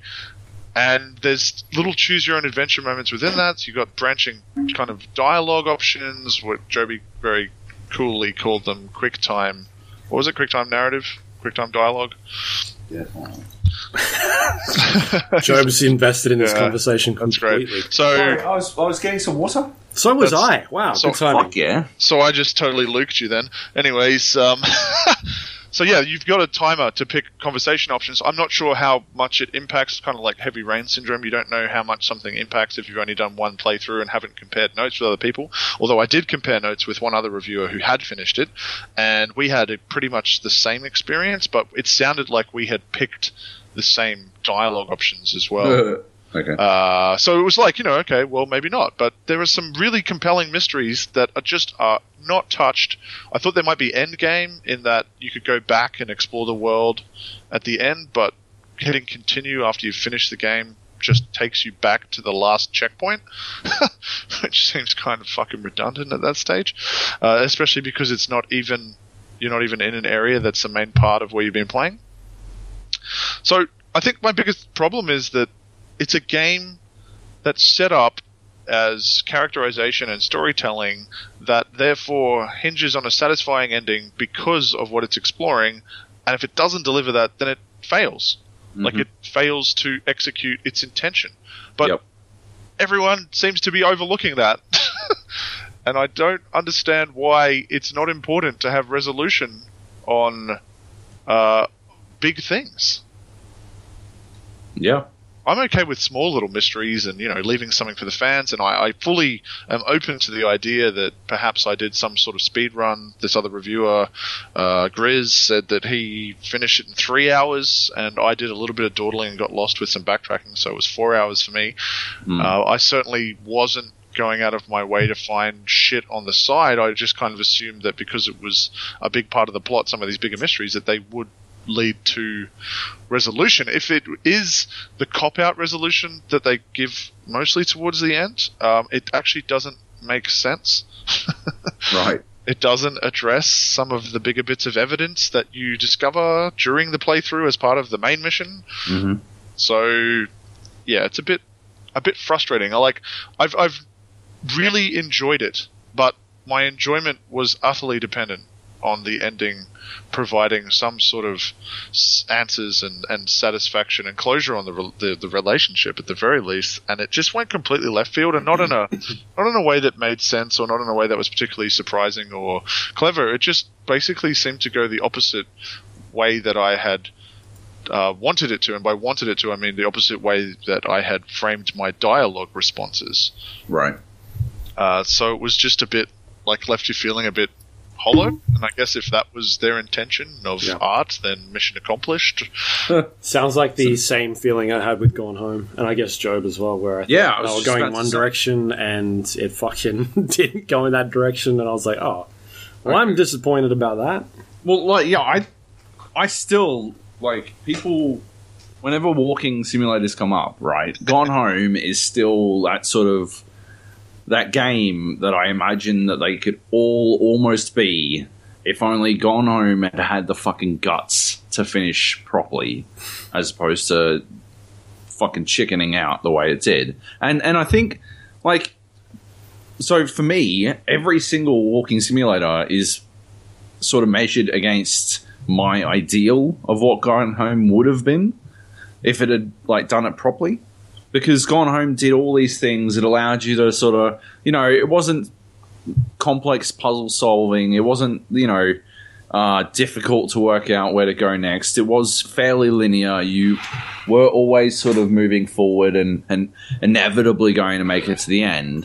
Uh, but uh, you did still feel engaged in the game world. You still felt like you were doing things and making decisions and, or at least working shit out. You were the explorer, at least. Uh, it, it wasn't, you know, it was inevitable that you get to the end, but you were still necessary to get there.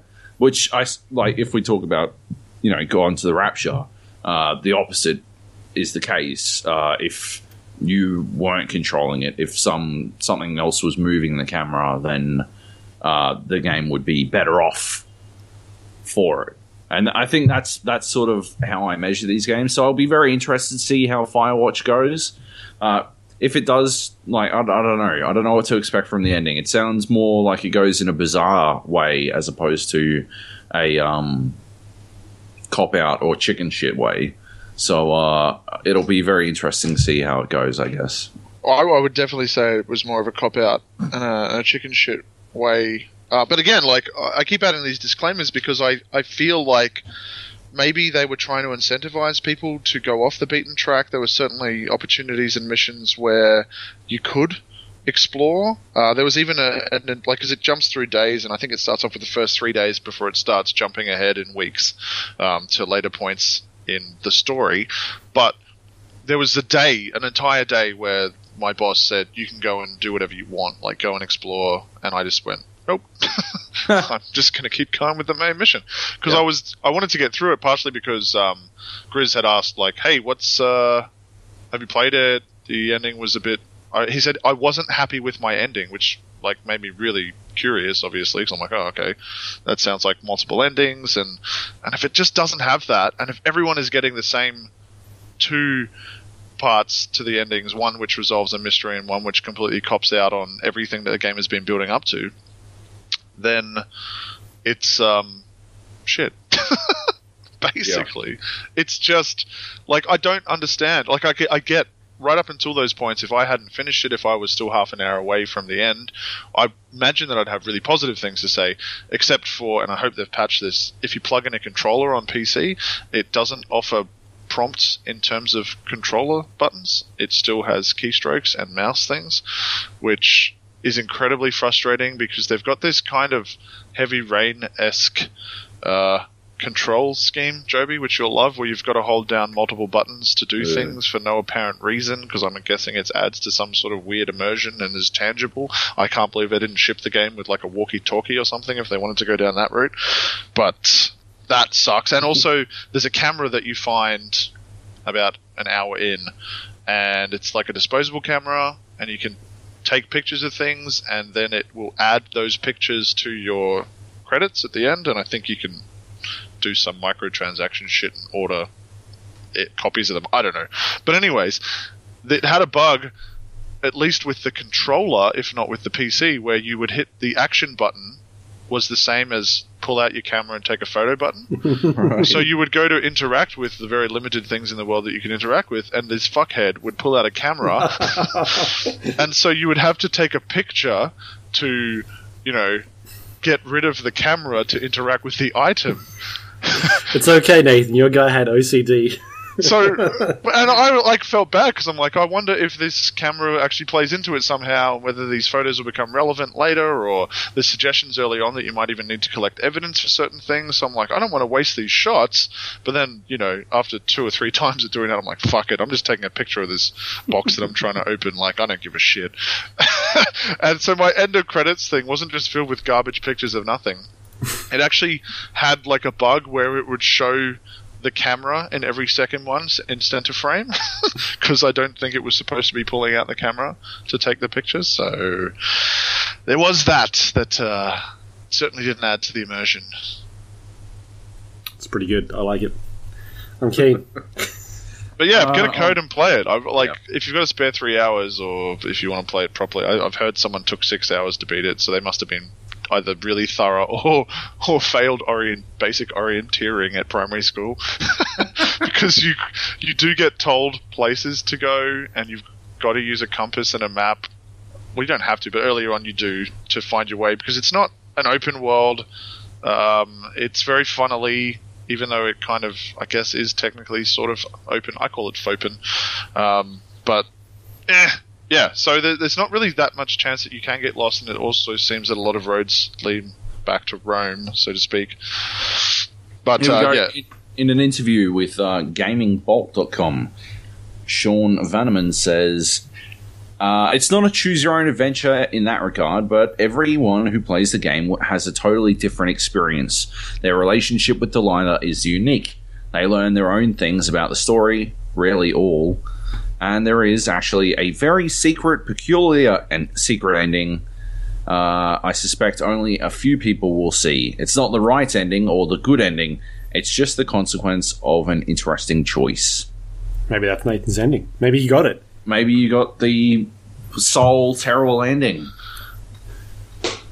Right.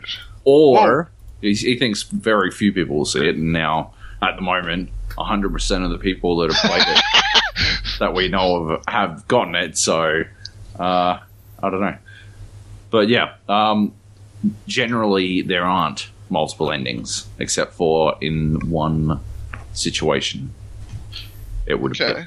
Yeah. All right. Well, if I got the peculiar one, fair enough.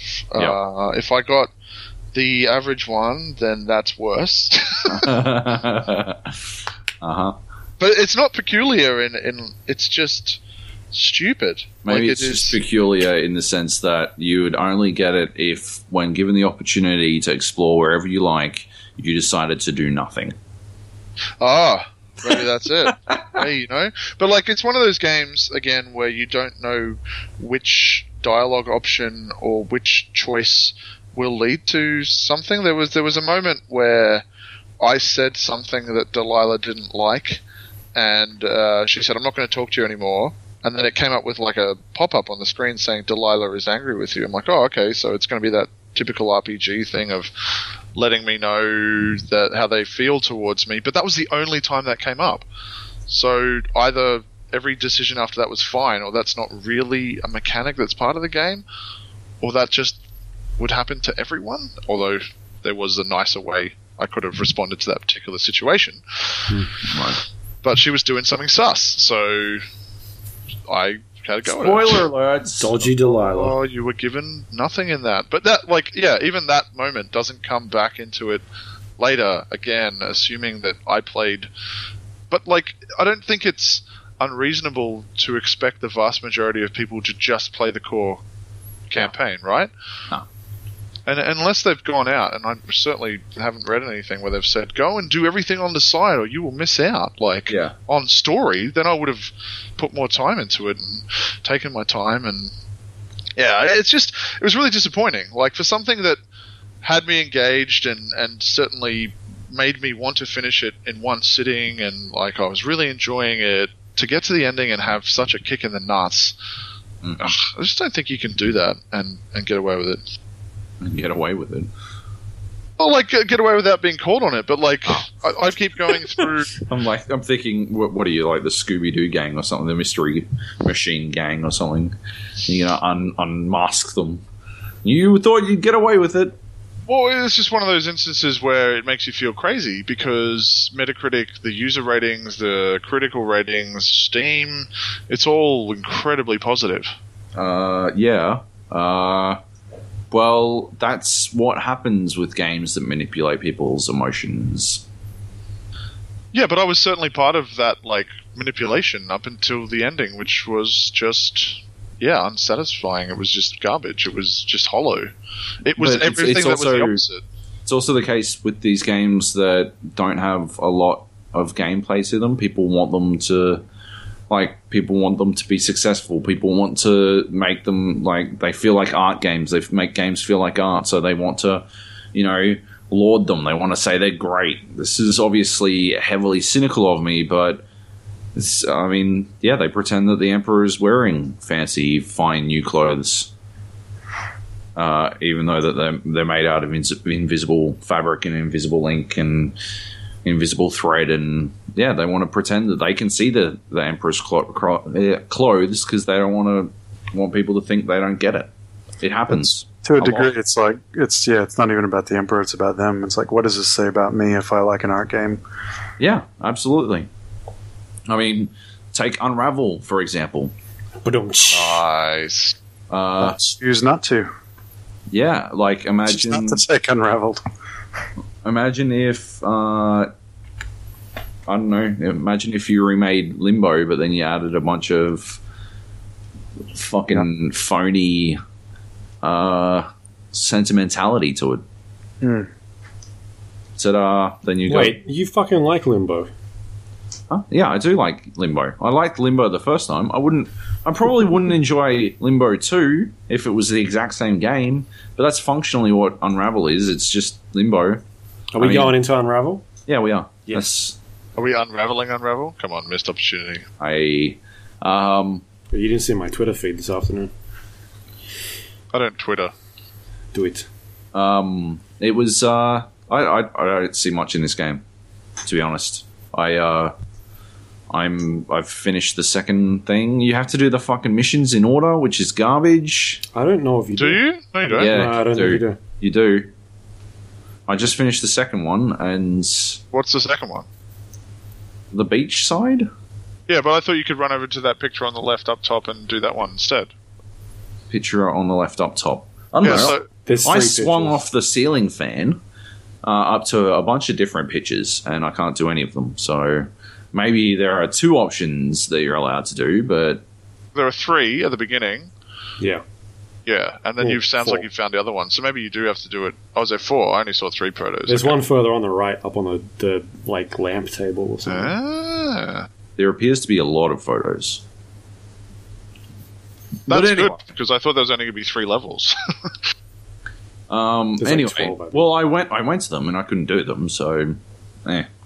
Um, yeah, I, I don't know. I found it kind of hollow. Yeah, Like, yeah, cool. Okay. Um, I agree. I I I said on Twitter today that I think it's an average platformer. Yep. Um, it, you know, when you've played games like Ori and the Blind Forest, yeah. uh, which came out last year, just it does things so much better in terms of puzzles, um, uh, like the pace of the game, the controls, just uh, this. I think maybe the storytelling even, just yeah, like better all round. This is more just like a. It's a very pretty looking game. Like the art style is amazing. Um, it is gorgeous. I will give it that. It is really nice to look at. Yeah, it's it's like this soundtrack as well. I, I, I don't think much of the soundtrack, to be honest. What? It, it Yeah. to me, it sounded like the same thing that was happening the entire time. I couldn't tell. Yes, but all bleeps and all bloops sound the same to you, Luke. Uh, Yeah, but you're like in this world where you play this little yarn of yarn, doll thing, uh, doll of yarn. who walks around the environment but is very small. So you know this like Little Big Planet type vibe where everything is quite large around you and you're jumping on furniture and going around outside and all this other bullshit.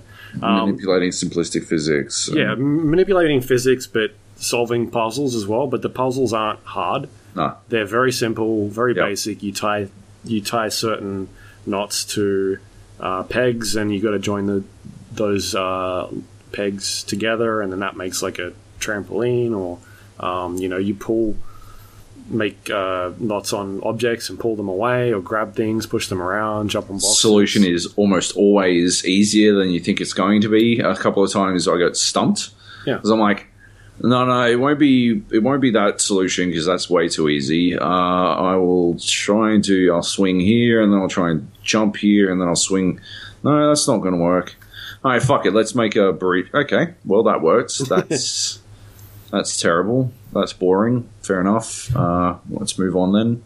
Yeah, But uh, yeah, And that's my thing with it. Like, it's very basic. It's a very basic puzzle puzzle game, platforming game. Yep. Um, that's wrapped up in a really nice art style, and that's all it is. That's all I can say that it does well. Like, is art uh, the art style, and it's very you know a simple game. For me, that's not, um, you know, that's not enough. It needs to do things like I, I never. Nothing ever happened to I was like, oh fuck, that's really smart what they did there. Like that's cool. It was just like, oh, okay, I get it. Um, Yeah. Like I wasn't blown away by anything. yeah, So you know, and you you play a game like Ori or or uh, the other one was Rayman Legends. I gave an example of or Rayman Origins, whichever. You play those games, and it's like holy shit! Like the things they do in those games are like so much better. Um, the way they change things up and just different mechanics they introduce. It's just such a smart game. And then you play this, and you're like, all right, well, it's very simple, um, and there's really not much to it in terms of the, the platforming aspect yep. Uh, which is fair enough. Like that's cool, but like like if I was to give it a score from what I've played, I haven't played too much, maybe half the game, um, which from what I've heard isn't long, maybe five hours, four hours. Uh, yeah, I wouldn't give it a high score as much as it's getting. I'd probably give it around a five or something. Yeah. Nate? I've only played 20 minutes, so no. I, I like was hoping that they'd be able to deliver more on the the storytelling aspect, but when I interviewed the main man like last year, he was very much talked around that idea, and it, I just sort of went, oh, I don't think it's going to really have much of an emphasis on story No. at, at all. So what like what you've said is correct. All, all it has is a kind of mediocre um, physics based platforming puzzle thing going for it. And when I was previewing it, and I was getting through stuff, and like the devs were like, "Oh well, you're getting through that faster than the other guys." I'm like, "Well, this isn't hard." Yeah. And I'm, I don't even like rate myself as someone who's particularly good with puzzle games, Mhm. but it just like because of the limited mechanics and limited way that you can interact with the world, there Yep. are only like it immediately makes uh, solutions seem obvious. And like you, I sometimes made them overcomplicated. But once you get the idea of like, well, I'll try the simplest one first, Yeah. uh, and it works ninety percent of the time, you're like, oh, okay, well, Okay. Cool. that's that. And it's cute as hell, but I don't think that that's going to get me through. Have you guys finished it? No. No, no. I'm like halfway, I think. I don't know. If, like, I can't imagine it's going to last that long. I mean, it's priced at what twenty or thirty dollars on Origin or something like that. Yeah. So I don't see it um, being a particularly long game, but I don't see that being a bad thing. I just, yeah, I, I think I'll lose interest pretty quickly. I might play through it with my girlfriend um, Yeah. because she's in love with Yarny, but that's about it.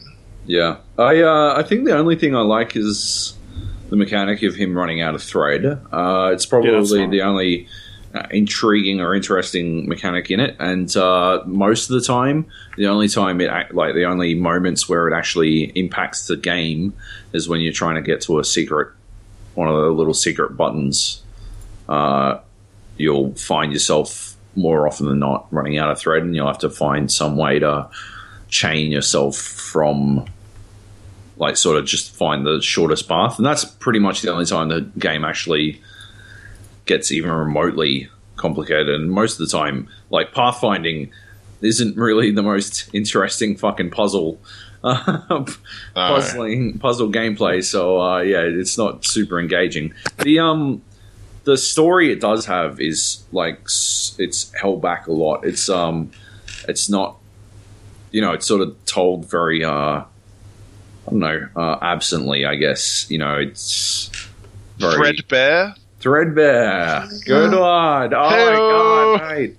Um, yeah, it is though, and um, yeah, I actually, I don't know, I don't appreciate photos of this dude, kids, and like knowing that he put a lot of effort into it. I, I find that sort of thing, like that sort of emotional manipulation that is separate from the fucking game.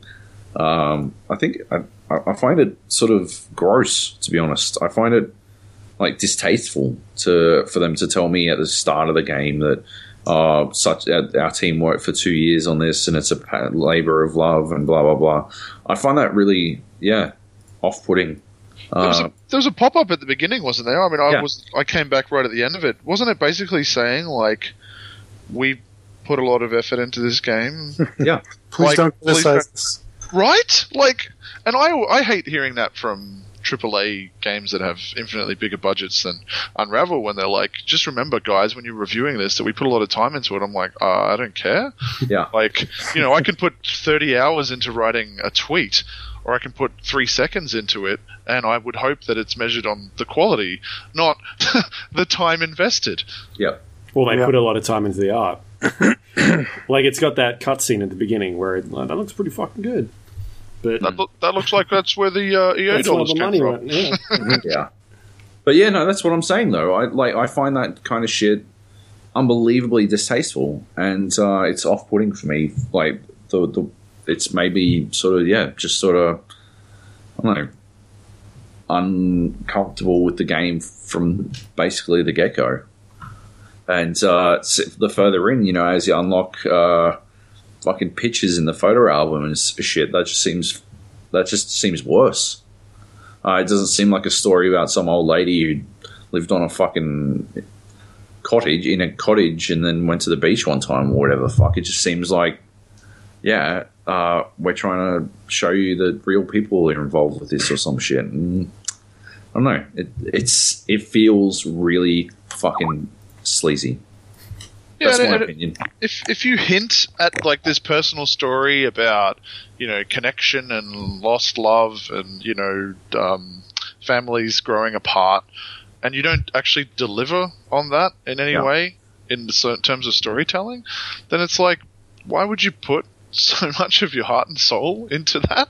Yeah. like, just say this is a, a fucking platformer with a cute guy. Boom. Yeah. the end. Fin. fucking like better yet, right? Like fuck Yarny, right? Forget that. Get the cool spot.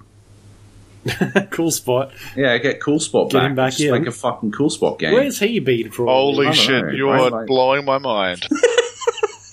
right? And we'll just have a fucking another cool spot game, and I'd be way more on board. Cool spot was cool as fuck. Was he the like Seven Up fucking Yeah. mascot? Yeah. All We'll go, we'll go on a mission to find the seven ups. I don't even want to hear if that game was bad. I remember it through sweet 7 Up tinted glasses. uh huh. I definitely had it. I, I bought it. I'm pretty sure. I, either, or maybe I rented it. No, can't I remember. rented it. I definitely rented it. Yeah, I think I rented it too. How did we not get given it for free considering that it was just marketing the game? Oh my god!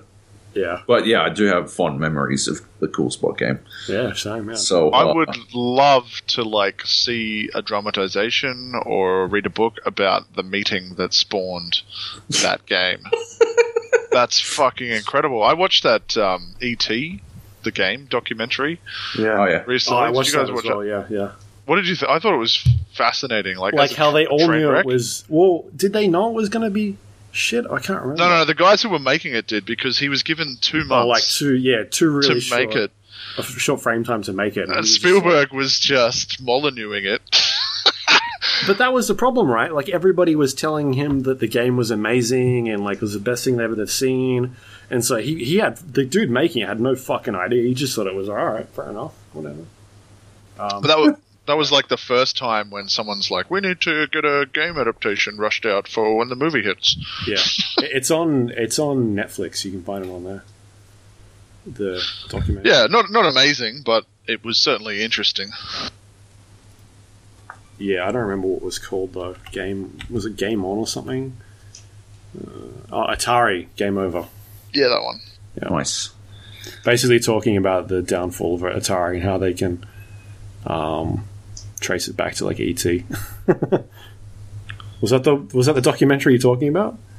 Yeah, I didn't know it was about that, but like I thought it was just about the the myth of what hundreds of thousands of copies of this game, cartridges of this game being put in landfill. Yeah, yeah, and, and where they found it and all this other stuff.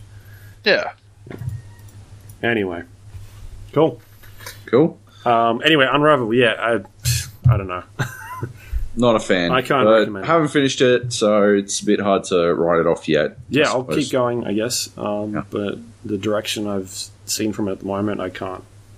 I can't recommend. It's like it's made me appreciate the witness a lot more. Like I still have my uh uh I don't know, I'm still not happy with the way the witness teaches you a lot of uh its puzzle language, but uh fuck, at least there's more to it than some fucking vowels, which is all that Unravel seems to have in it.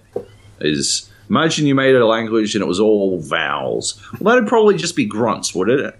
Yeah. Unravel is grunts, the puzzle language of grunts. Oi, Uh, uh, oi, oi, oi.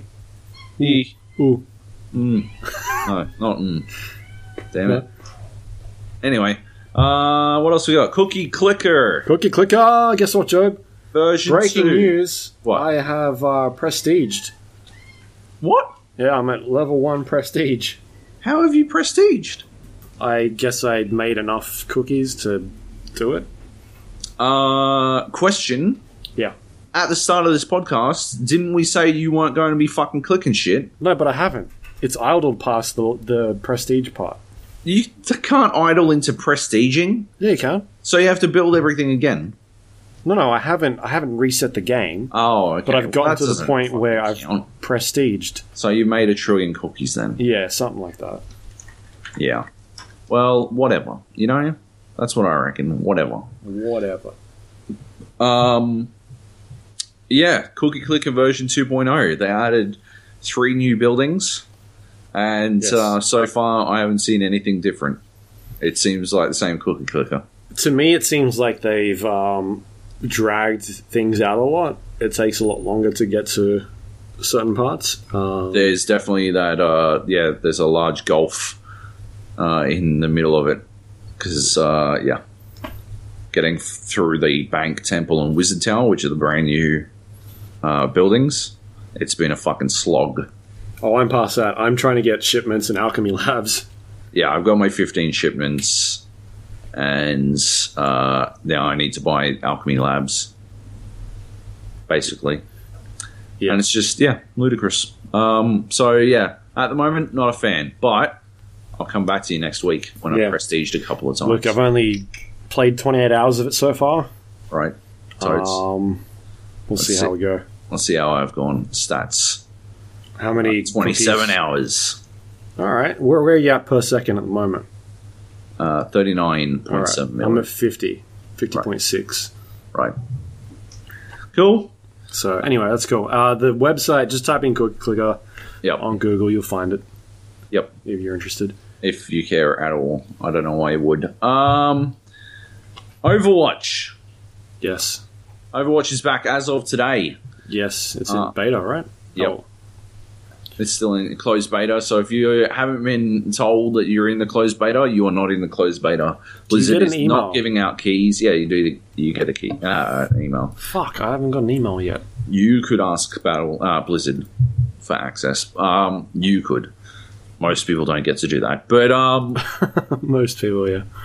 Yes, uh, so it's back. I talked to Jeff Kaplan last week, the game director, about what they're changing. They've added two new maps, uh, and both feature a new mode, and it's basically King of the Hill.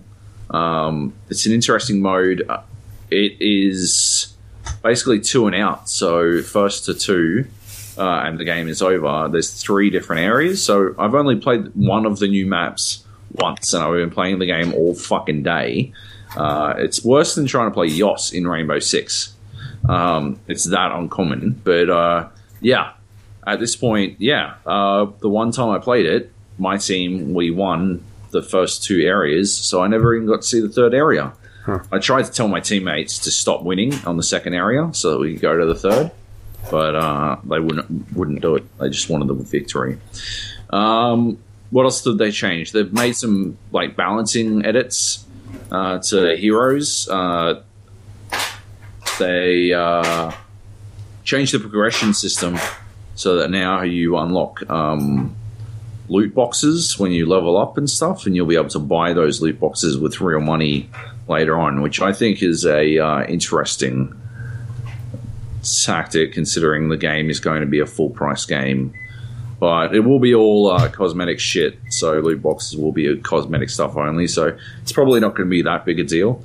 Um, but yeah, just something to I don't know keep in the back of your mind there. And uh, the other thing is they introduced a new wave of players to the beta as of today. A brand new, you know, huge wave of players got in, uh, and all of them are idiots, and none of them know how to play the game, and it is a fucking nightmare to play right now with people just, you know, you you're the tank and you're tanking up all the damage and you're doing your fucking best and at the end of the game it'll tell you again oh time spent on an objective.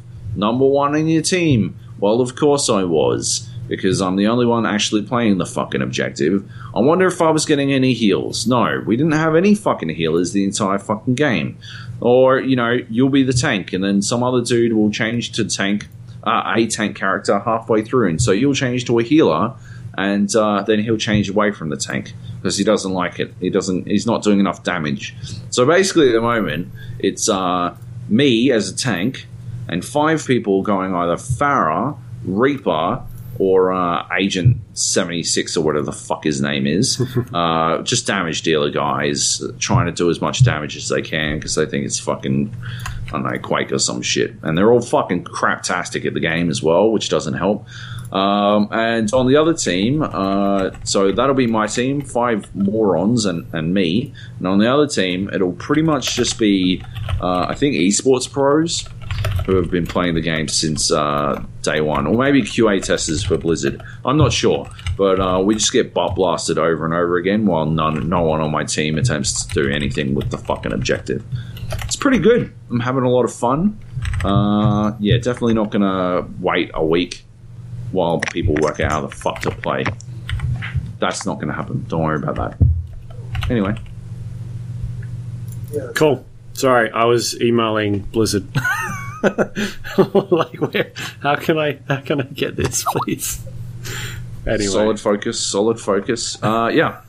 Um, I would very much like to play with some people who I can talk to. like me.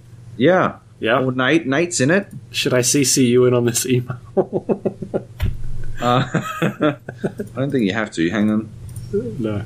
Oh, Nate's gone again. Fuck. Yeah, that's right. He had to bail for thirty minutes. Well, we're probably going to be ended by the time he gets back. Um, That's cool. because now it's time for Rainbow Six Siege. I've got nothing else to say about Overwatch.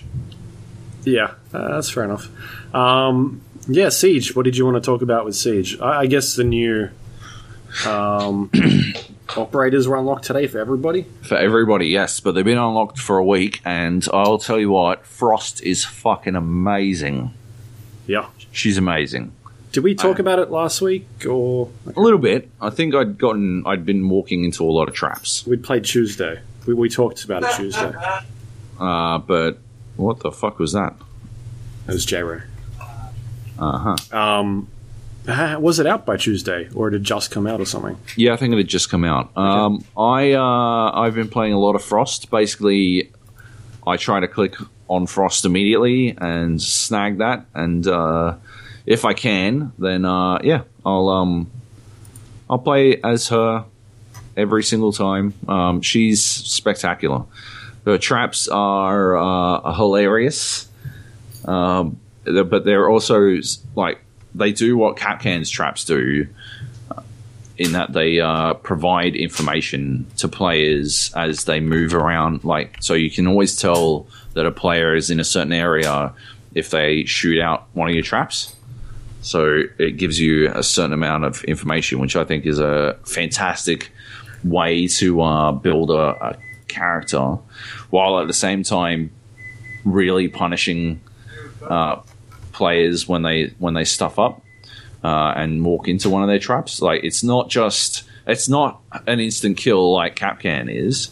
It's just an utterly embarrassing mistake because you get trapped and you go down. You have to ask someone for help. It's not like you're dead immediately. Uh, you have to ask someone to come help you, and they come help you back up. Uh, and uh, yeah, uh, hopefully you don't walk into another trap. Hopefully you start looking on the ground. Um, the trick with her is to put the traps in places that people don't expect. You know, uh, to try to you, what you're trying to do is uh, put it in a place where a player either won't be looking, will be too interested in what's going on up above uh, to look down, or in an area where they don't have a lot of choices but to walk into the trap. So uh, I like to put it behind deployable shields, especially deployable shields that have been stuffed in the into doorways. Uh, otherwise, I try to find dark spots in a map. And what, I'm not trying to find, you're not trying to find the main thoroughfare that people walk down because people always see that shit. What you're trying to do is uh, you're trying to find that. What is going on? Sorry, is that noisy? Yes, it is. I just got Indian. Oh, okay, cool. Um, what you're trying to do is uh, put it like, say you've got a room that you know people will be going through. So instead of putting it on the game trail, so to speak, uh, that people will run through, what you want to do is put it opposite a door that you know that sort of has poor lighting in it, that you know someone will sort of strafe around to the door and peek, and they'll peek at the door and they might back up to get a, a, decent angle on something. And when they back up, they'll back up into the trap that they haven't been looking for and snap. And as soon as it goes, if you know where all your traps are and you can see two of your traps, you know exactly where they are. Were you in the game, Luke? Was it was it you in the game or was it Nate? I think it was last night. And uh, uh, the trap went down. Yeah. And uh, yeah, it must have been Nate and Nate was on the cameras. It was in uh, chalet upstairs on the cameras, and uh, we uh, the trap went off. Nate could see them, and they both like two of them tried to help this one dude back up on the frost trap.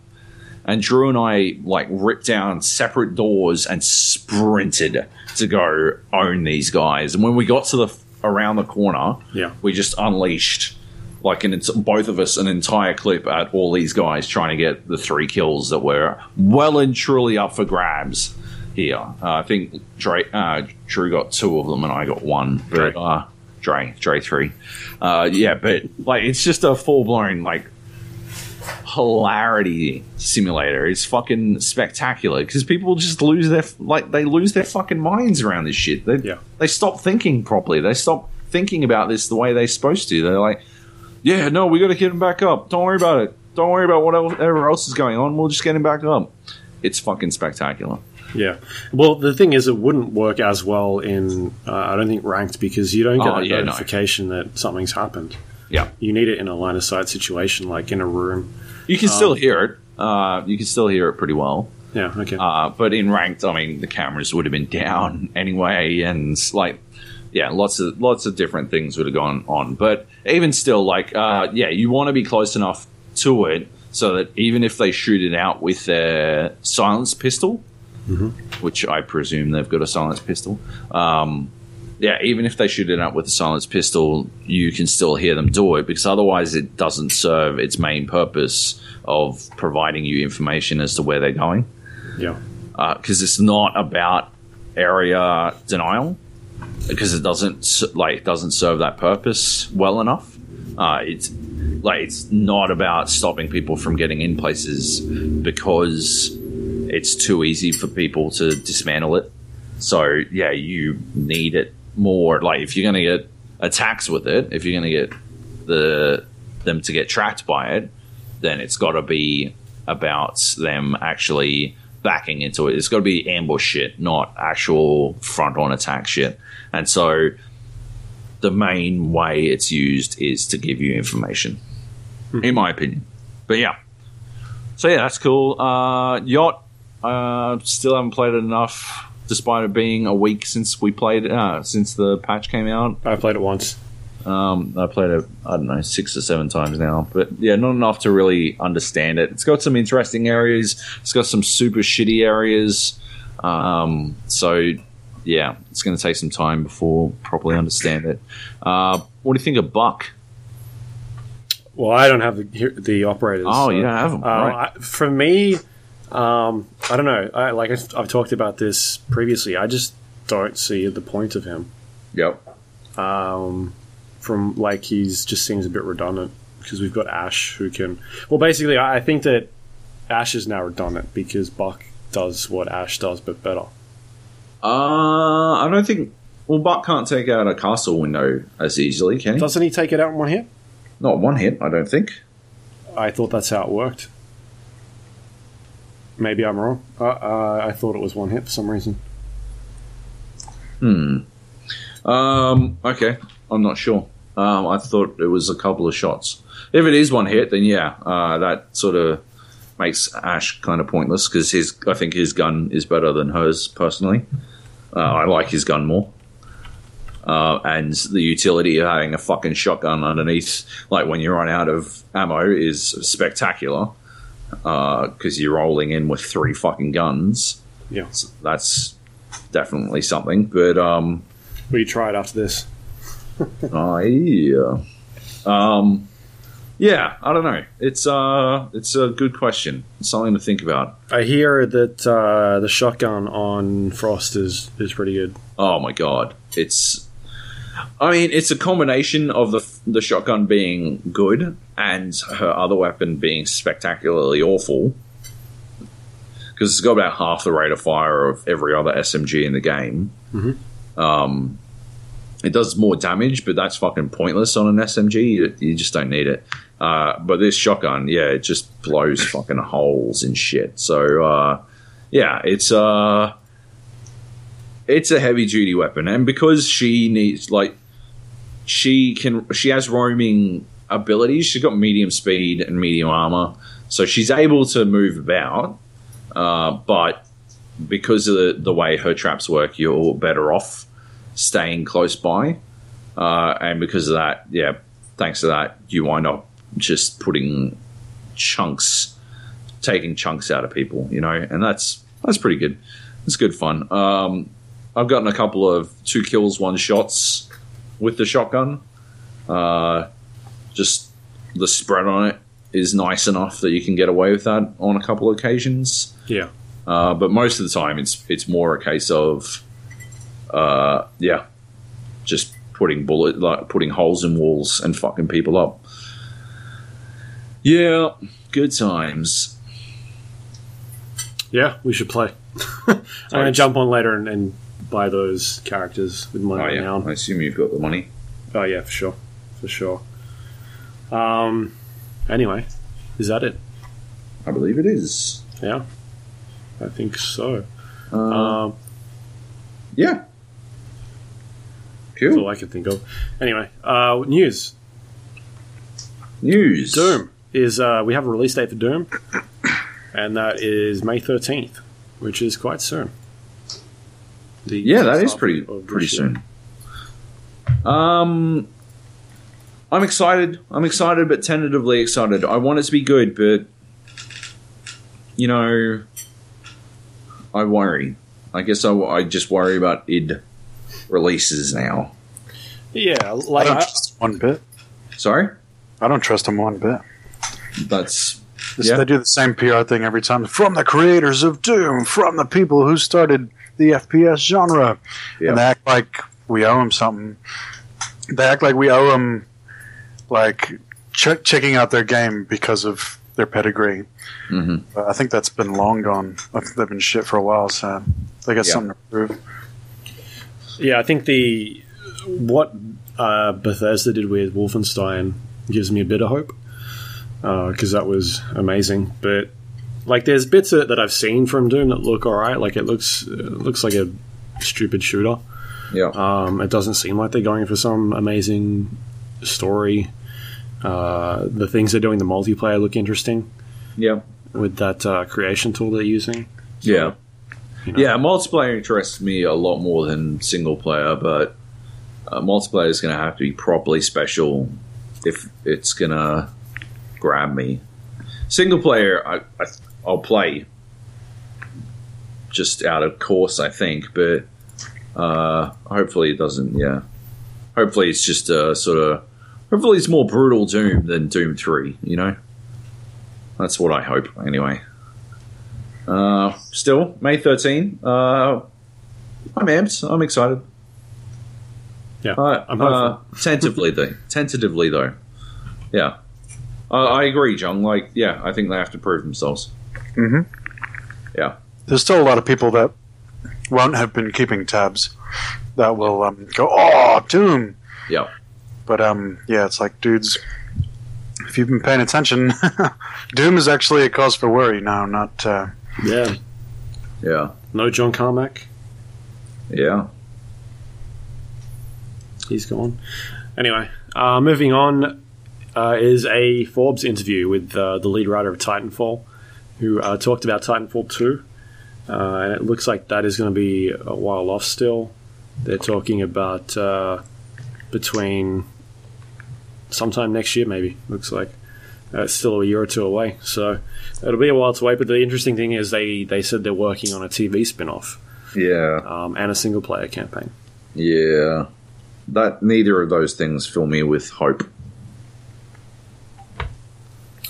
Yeah, I'm trying to think of what was that other game that they tried to do a, a spin-off TV series. It was like an MMO. Defiance. D, D some, yeah, Defiance. Um, I don't think that lasted very long. Uh, maybe yeah. Activision, not Activision. Is it an Activision game? Who's Titanfall? Uh, EA. yeah. Okay, okay, maybe EA will throw a bunch of money at it. Well, I guess, you know, it is one of those, you know, markets that they want to be on top of, especially now that Activision has its own TV studio and whatever. Right? Do they? Uh, yeah. Yeah. Activision has a TV studio for, or a movie studio, a film studio for making TV and film projects. Okay. So uh, if they're moving in that direction, then EA might want to be in that space as well. Yeah. Well, what Ubisoft's doing it. Yeah, absolutely. They've got Michael Fassbender in um, Assassin's Creed. Um, there's supposed to be a, a Splinter Cell game, a movie that I think Tom Hardy was tied to at one stage. But isn't anymore. Yeah. He's not? Okay, he was. Um, yeah, it seems like they're just going to push out a bunch. Uh, you know, World of Warcraft, the film. It's a direction they're going with it at the moment. Anyway, um, yeah, nothing too much from there, but Yep. still, like, hopefully they'll do a better job at the game this time around. I like to see them do more. Um, yeah, more with the the choices of what you can who you can use and kind of put more skills and abilities behind each of the heroes rather than have like a half sort of MOBA thing going on, but Yeah. not really too much. Mm-hmm. Yeah, and then don't fuck it up by putting in weird cards or card systems like Halo did. Anyway, um, Divi- the division is having another open beta, which is next weekend, Yep. and that, well, this will be an open beta, sorry, not a closed beta. Yeah. So uh, what they're doing with this one is a, a new mission, and they're changing up, I think, some of the the drops and the way that works. Is that right?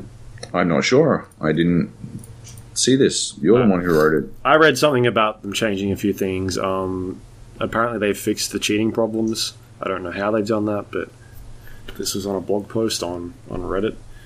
Yep. Um, Would you jump back in Joab at all, or not? Like, I'm not sure. I will jump back in to see if they've done anything to fix the dark zones. I think it is critical that they fix them, but at the same time, uh, I'll probably play it, and I think I'll if I if I play it, I'll probably play it on PlayStation to sort of separate it from PC. Yeah. yeah to make it a sort of less serious pursuit, something I do every now and then as opposed to something I get stupid about. Yeah. No, that's fair enough. Yeah. Uh, John, you jump in? Uh, probably be busy to be honest. Okay, don't do that. I mean, I want to, but I don't think I'm gonna have the time. yeah, that's fair enough. Okay, uh, Blizzard turned 25 this week. This week? This week, yes. I don't know if it was this week, but they've been Yeah. sending emails to everybody about it. Uh huh. That's a long time. Uh, I looked at their list of games and I played. The first one I played was Lost Vikings, which Yep. is I think their third game they released, and then after that was Warcraft, which is I think two games later or three games later, and then from then on I've played every other game since, which is nuts because that's like twenty eight different games, Yeah. It's a lot of games. well, What's, what- expansions and what's the worst one that you played? the worst one. Yep. Shit, I'd have to bring up the list. Um, maybe the Lost Vikings, one of those games. Face. I don't know. Uh, let me check. What, what's the worst game you've played? Um. Didn't they do some fucking racing game? Uh, Rock and Roll Racing. That's not it. No, On I liked, Genesis? rock, I, I liked rock and roll racing. Um, I have no idea. I don't know why I asked. John, RPM what, Racing. what was the worst one you played? While we The try to save this stupid fucking question I asked. The worst one. Yeah. Oh man, Fuck, I know what. I've it got was, one for uh, you, Diablo. What's the For expansion? Warcraft. What's this expansion after Wrath of the Lich King? Because what a Mists of Pandaria? yeah. Yeah, that's the worst one I played. This is What was the one before Wrath of the Lich King? Uh, Burning Crusade. Yeah, Burning Crusade. Yeah, I'm gonna go- Really? Oh, You're oh, crazy. That's the one that made me quit. yeah. Uh, I'm going with Diablo 3 original release. Oh, that's a good one. That's Oh. a good one. Yeah, Vanilla Diablo 3, Vanilla Diablo three. Good answer. from what I've played. Uh, nice. The Um, Death and Return of Superman was one of their games. what Uh, was that? The was that the side scrolling one? Yeah, it was. Um. All right. We got some emails, and we have to draw our competition this week, don't we? Um, do we? Okay, sure. Yes, we do. Do we? Yes, we do. Do we? Yes, we do. Do we? Yes, Are you sure? we do. John, do we? Um, yes, we do. Oh, we do. Okay, Nathan? Yes, we do. Oh, Ah, okay. nice. Uh, okay, Mark writes in. Hi, Gapsters. Loving the Skype call idea. Hopefully, will allow for more guests from all over Australia. Maybe Heath to be on your illustrious podcast. No. I just wanted to chat about Rise of the Tomb Raider. Having struggled through Tomb Raider on my MacBook, I was super excited to play Rise of the Tomb Raider on my nice new gaming rig. Let me tell you guys, it is beautiful, and the sound design is stunning. It's improved on the first game in the series in all the right ways. Making you actually think about hunting and doing it just because you can is great. The puzzles are more interesting but not frustrating, allowing quick retries and helpful hints through audio and the hunter vision. This game should have been up for Game of the Year last year, but I hope you guys still consider it for 2016's Game of the Year. I've seen Luke playing it. What do you think of it? Is it an early GOTY contender, in your books? Thanks, Mark. Uh, I am actually super keen to play it because all I've heard is good things, but uh, except for this week when Luke sort of shit all over it. early. I didn't shit on it. I just said that uh, it's good, but my expectations were a lot higher because of the things other people were saying. Right. It's um, yeah, because I think I liked the last one so much. It wasn't uh, such a big leap in terms of what it did new. Like it improved on on a lot of things and uh, fixed certain areas, but uh, you know, I- like I said last week, it wasn't a Uncharted to Uncharted Two type jump for me. It was um, yeah, it was. It's an awesome game. It's just uh, didn't blow me away as much as what I expected it to. Yeah. Jungy Jung, any thoughts? I haven't really um, paid too much attention to it. Like I, I put it on my list of most anticipated games. Yeah, yeah. I think there's no way it's going to be bad. Yeah. But yeah, you know, I'll play it, and you know, it's definitely got the potential to be a GOTY. But um, we'll see. Nice. Uh, cool. Nathan? Perfect. Uh, That's what I thought. Mr. Swift writes in Hey, Gap Crew. Really enjoyed the discussion last week on the Hall of Fame, so I figured I'd ask another one. If you had the option to pair up any one game designer with an existing franchise, which combination would you choose and why? For example, I'd be pretty interested in seeing what Hideo Kojima could do with Deus Ex. And I think Suda51 could make a really crazy Devil May Cry game. What do you guys think?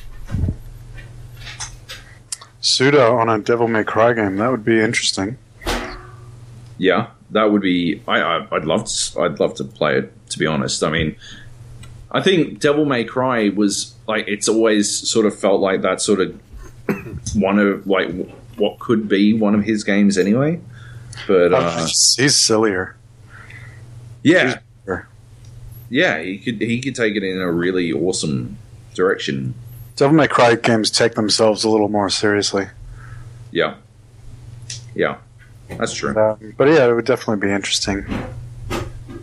Um, I would think. I'd attach Clint Hocking to uh, the Far Cry franchise. Wait, didn't he make a Far Cry? Didn't he make Far Cry 2? Yes. and then he'd make another one. He'd make Far Cry 5 like Far Cry 2, and that'd be amazing. It'd be amazing. So, uh, I'd take Miyamoto and I'd put him on a, a new Star Fox game, just so that game gets made. uh, is he not working on the one that they're currently working on? I don't know. Yeah. Who knows what's going on with that game? Luke? Um, or I could take the um, just to just to guarantee it gets made. Yeah. Um, uh, Last Guardian. Ah, yeah. I reckon he, I, because that that game looks like it- it's pretty core platforming. I reckon he'd have some pretty interesting vision to bring to it. Yeah, I think he'd definitely understand it. Yeah. Yeah. What Uh, else? Luke? Me, um, hmm. I am not too sure. What about if I'm just thinking about the people that I've I've met? What if Sid Meier made like a Command and Conquer game? It'd be turn based. Turn based. You yeah. think? Yeah. And it'd teach you all about the units. Yeah. Um, and then yeah, you'd, you'd have like one unit per tile, which would quickly clog up the entire game board because they still wouldn't know how to get past a sandbag wall. A sandbag wall. Oh, oh. I'd have uh, Peter Molyneux work on Metal Gear Solid 6. You Because that way I'd know to never buy it. See, Konami's going to bring out Metal Gear Solid 6, and I'm going to be like, oh, maybe I should get it. But if Peter Molyneux was at the helm, I'd be like, fuck that bullshit. Like, I already know, I already personally know it's going to be bad if they make Metal Gear Solid 6.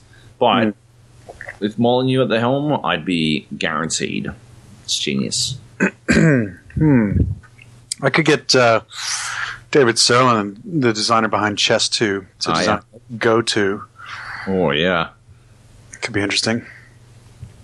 Just so you could see him what blow his brains out. I just want to see what he would do. See if he could actually put something together. Well, I think he did a good job with Chess 2.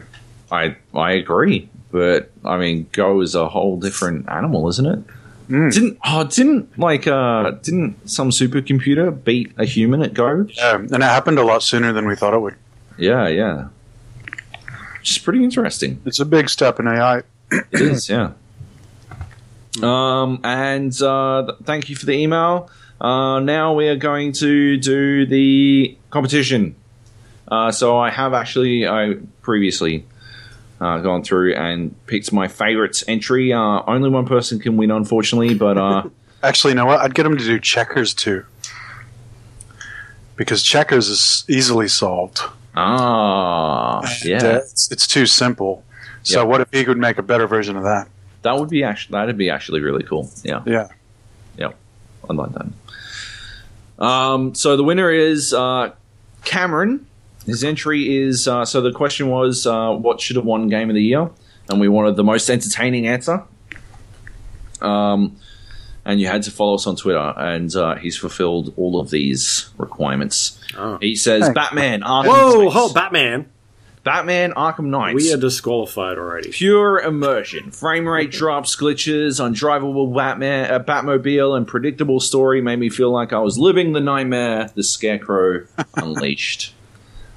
And uh, that was a really good answer. Um, what we'll do is uh, we'll email you and we'll get that out to you hopefully sooner than the last one. That's the meta story.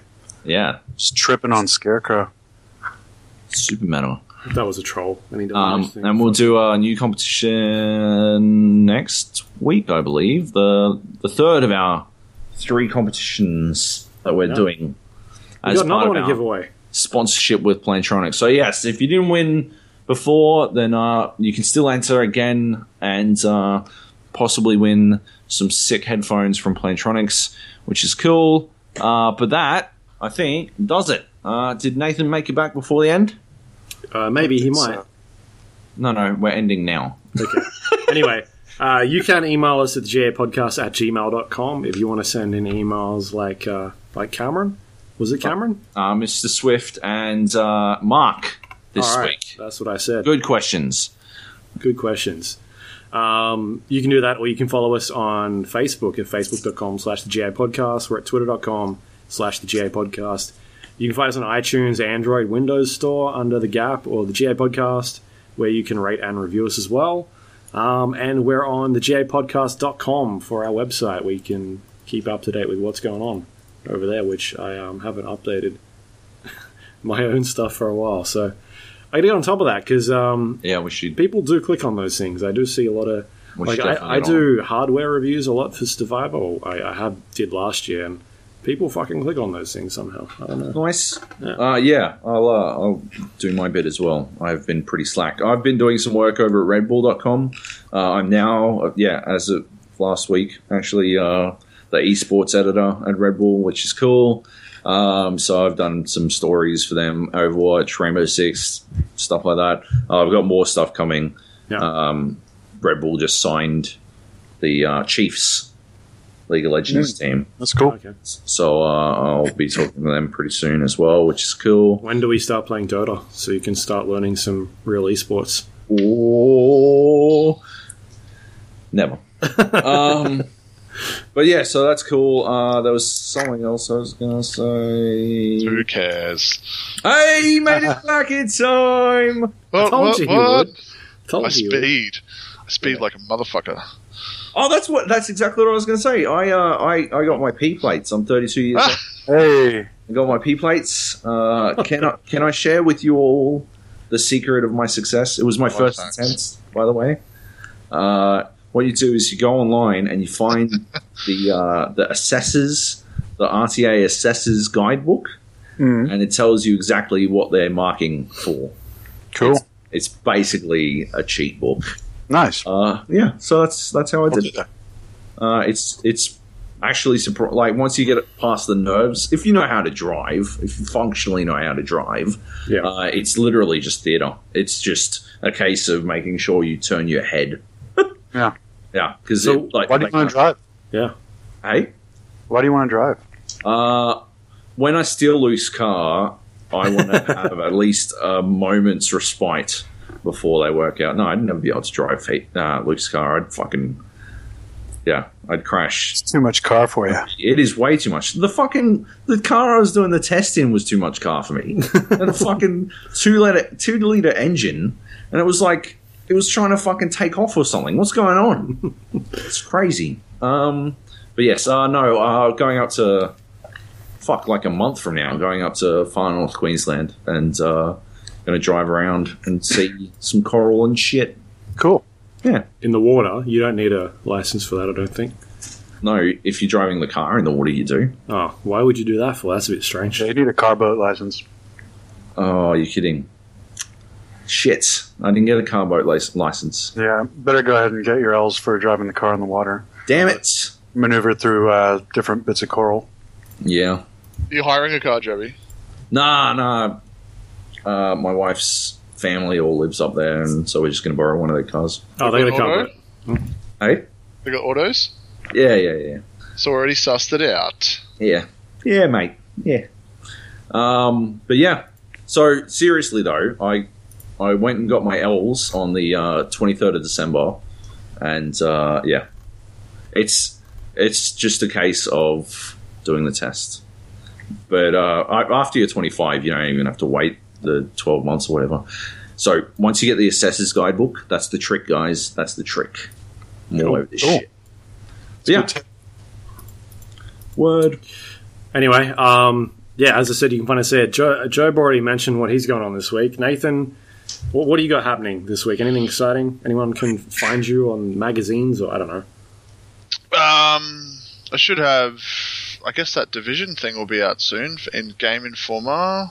Uh, there's also a bunch of content you can see of mine going live on the PC Power Play website, and there possibly might be a story on IGN about how Rogue One might be able to save Star Wars Battlefront. Wow. don't say it with a straight face. But it's written and it's submitted, and it, it's a compelling goddamn argument, and you should read it. Yeah, okay. I want to see how you do this one. You're like fucking Jeff Winger or something. I am. Hey, that's good. Uh, I don't a believe good way a of putting thing you say, but I want to hear it anyway. Yeah, and then you feel compelled to like believe it afterwards. This is the important part of the formula, Joby. It's that uh, I can put charisma in writing. No, not really. I just know how to make an argument. oh. Cool. Uh, Jeremy, what have you got going on? Anything exciting? No, nothing really. All right, cool. no, the end. You've been putting stuff on Kotaku, haven't you?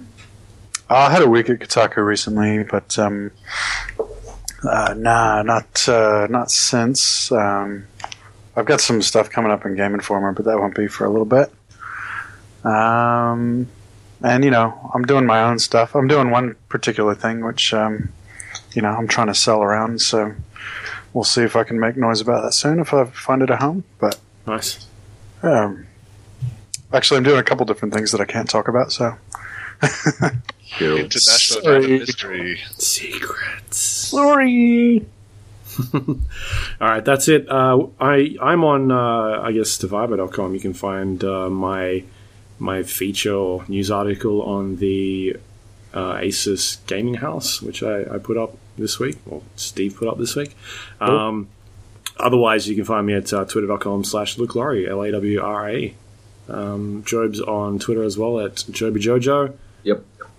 Jung's on there under the Junglist. Oh yeah. And Nathan's under there under Nachos Justice. The most active Twitter user that ever was. Yeah, you need to settle down on there, man. Yeah. no, I'll stop to cause some problems. tweeting Yep. every five seconds. All right, uh, we're going to end this show now, but until we're going to Deadpool tomorrow night. Is that tomorrow night? Yes, Yeah, it it is. is. Ah, you excited? Yes. Yes. I've already seen it. Oh, have you? Yeah. Okay. But I'm excited to see it again. I'm excited to put money into um, an R-rated uh, comic book movie for starters, but also one that is very good. All right, cool. That's good. That's that's what I like to hear. Good, good, good, good, good. Awesome. Are we doing Wanna chicken expect money. tomorrow? Was it the plan? Yes. Yes. Incredible chicken. But everyone should go see it anyway. Go see Deadpool. Go buy a ticket even if you don't want to see it, and because the Hollywood needs to know that these types of things can be successful. Nice. Um, don't go Dread on us, you motherfuckers. And that I mean audiences who didn't buy tickets to go and see Dread. I bought like a fucking premium ticket to see that because we went and saw um, Karl Urban. Karl Urban out Popcorn. here. Ta- how good was that? Fucking awesome. That was amazing. Uh, Yeah. yeah. Popcorn Taxi, may it rest in peace. That was uh, that was a good night. Yeah, it was. It was awesome. Yeah, you hung out with him, right? No, no, I didn't get to do that. Oh, okay. Unfortunately, Well, we did. you did. No, Oh. I just tell everybody we did. we were close enough to have hung out. We we shared a room with him Yeah. and hundreds of other people, but fuck those guys. Yeah. Anyway, uh, thanks for joining us. Yep, we'll be back next week with more Firewatch. Oh, yeah, play it. I would love to hear your thoughts.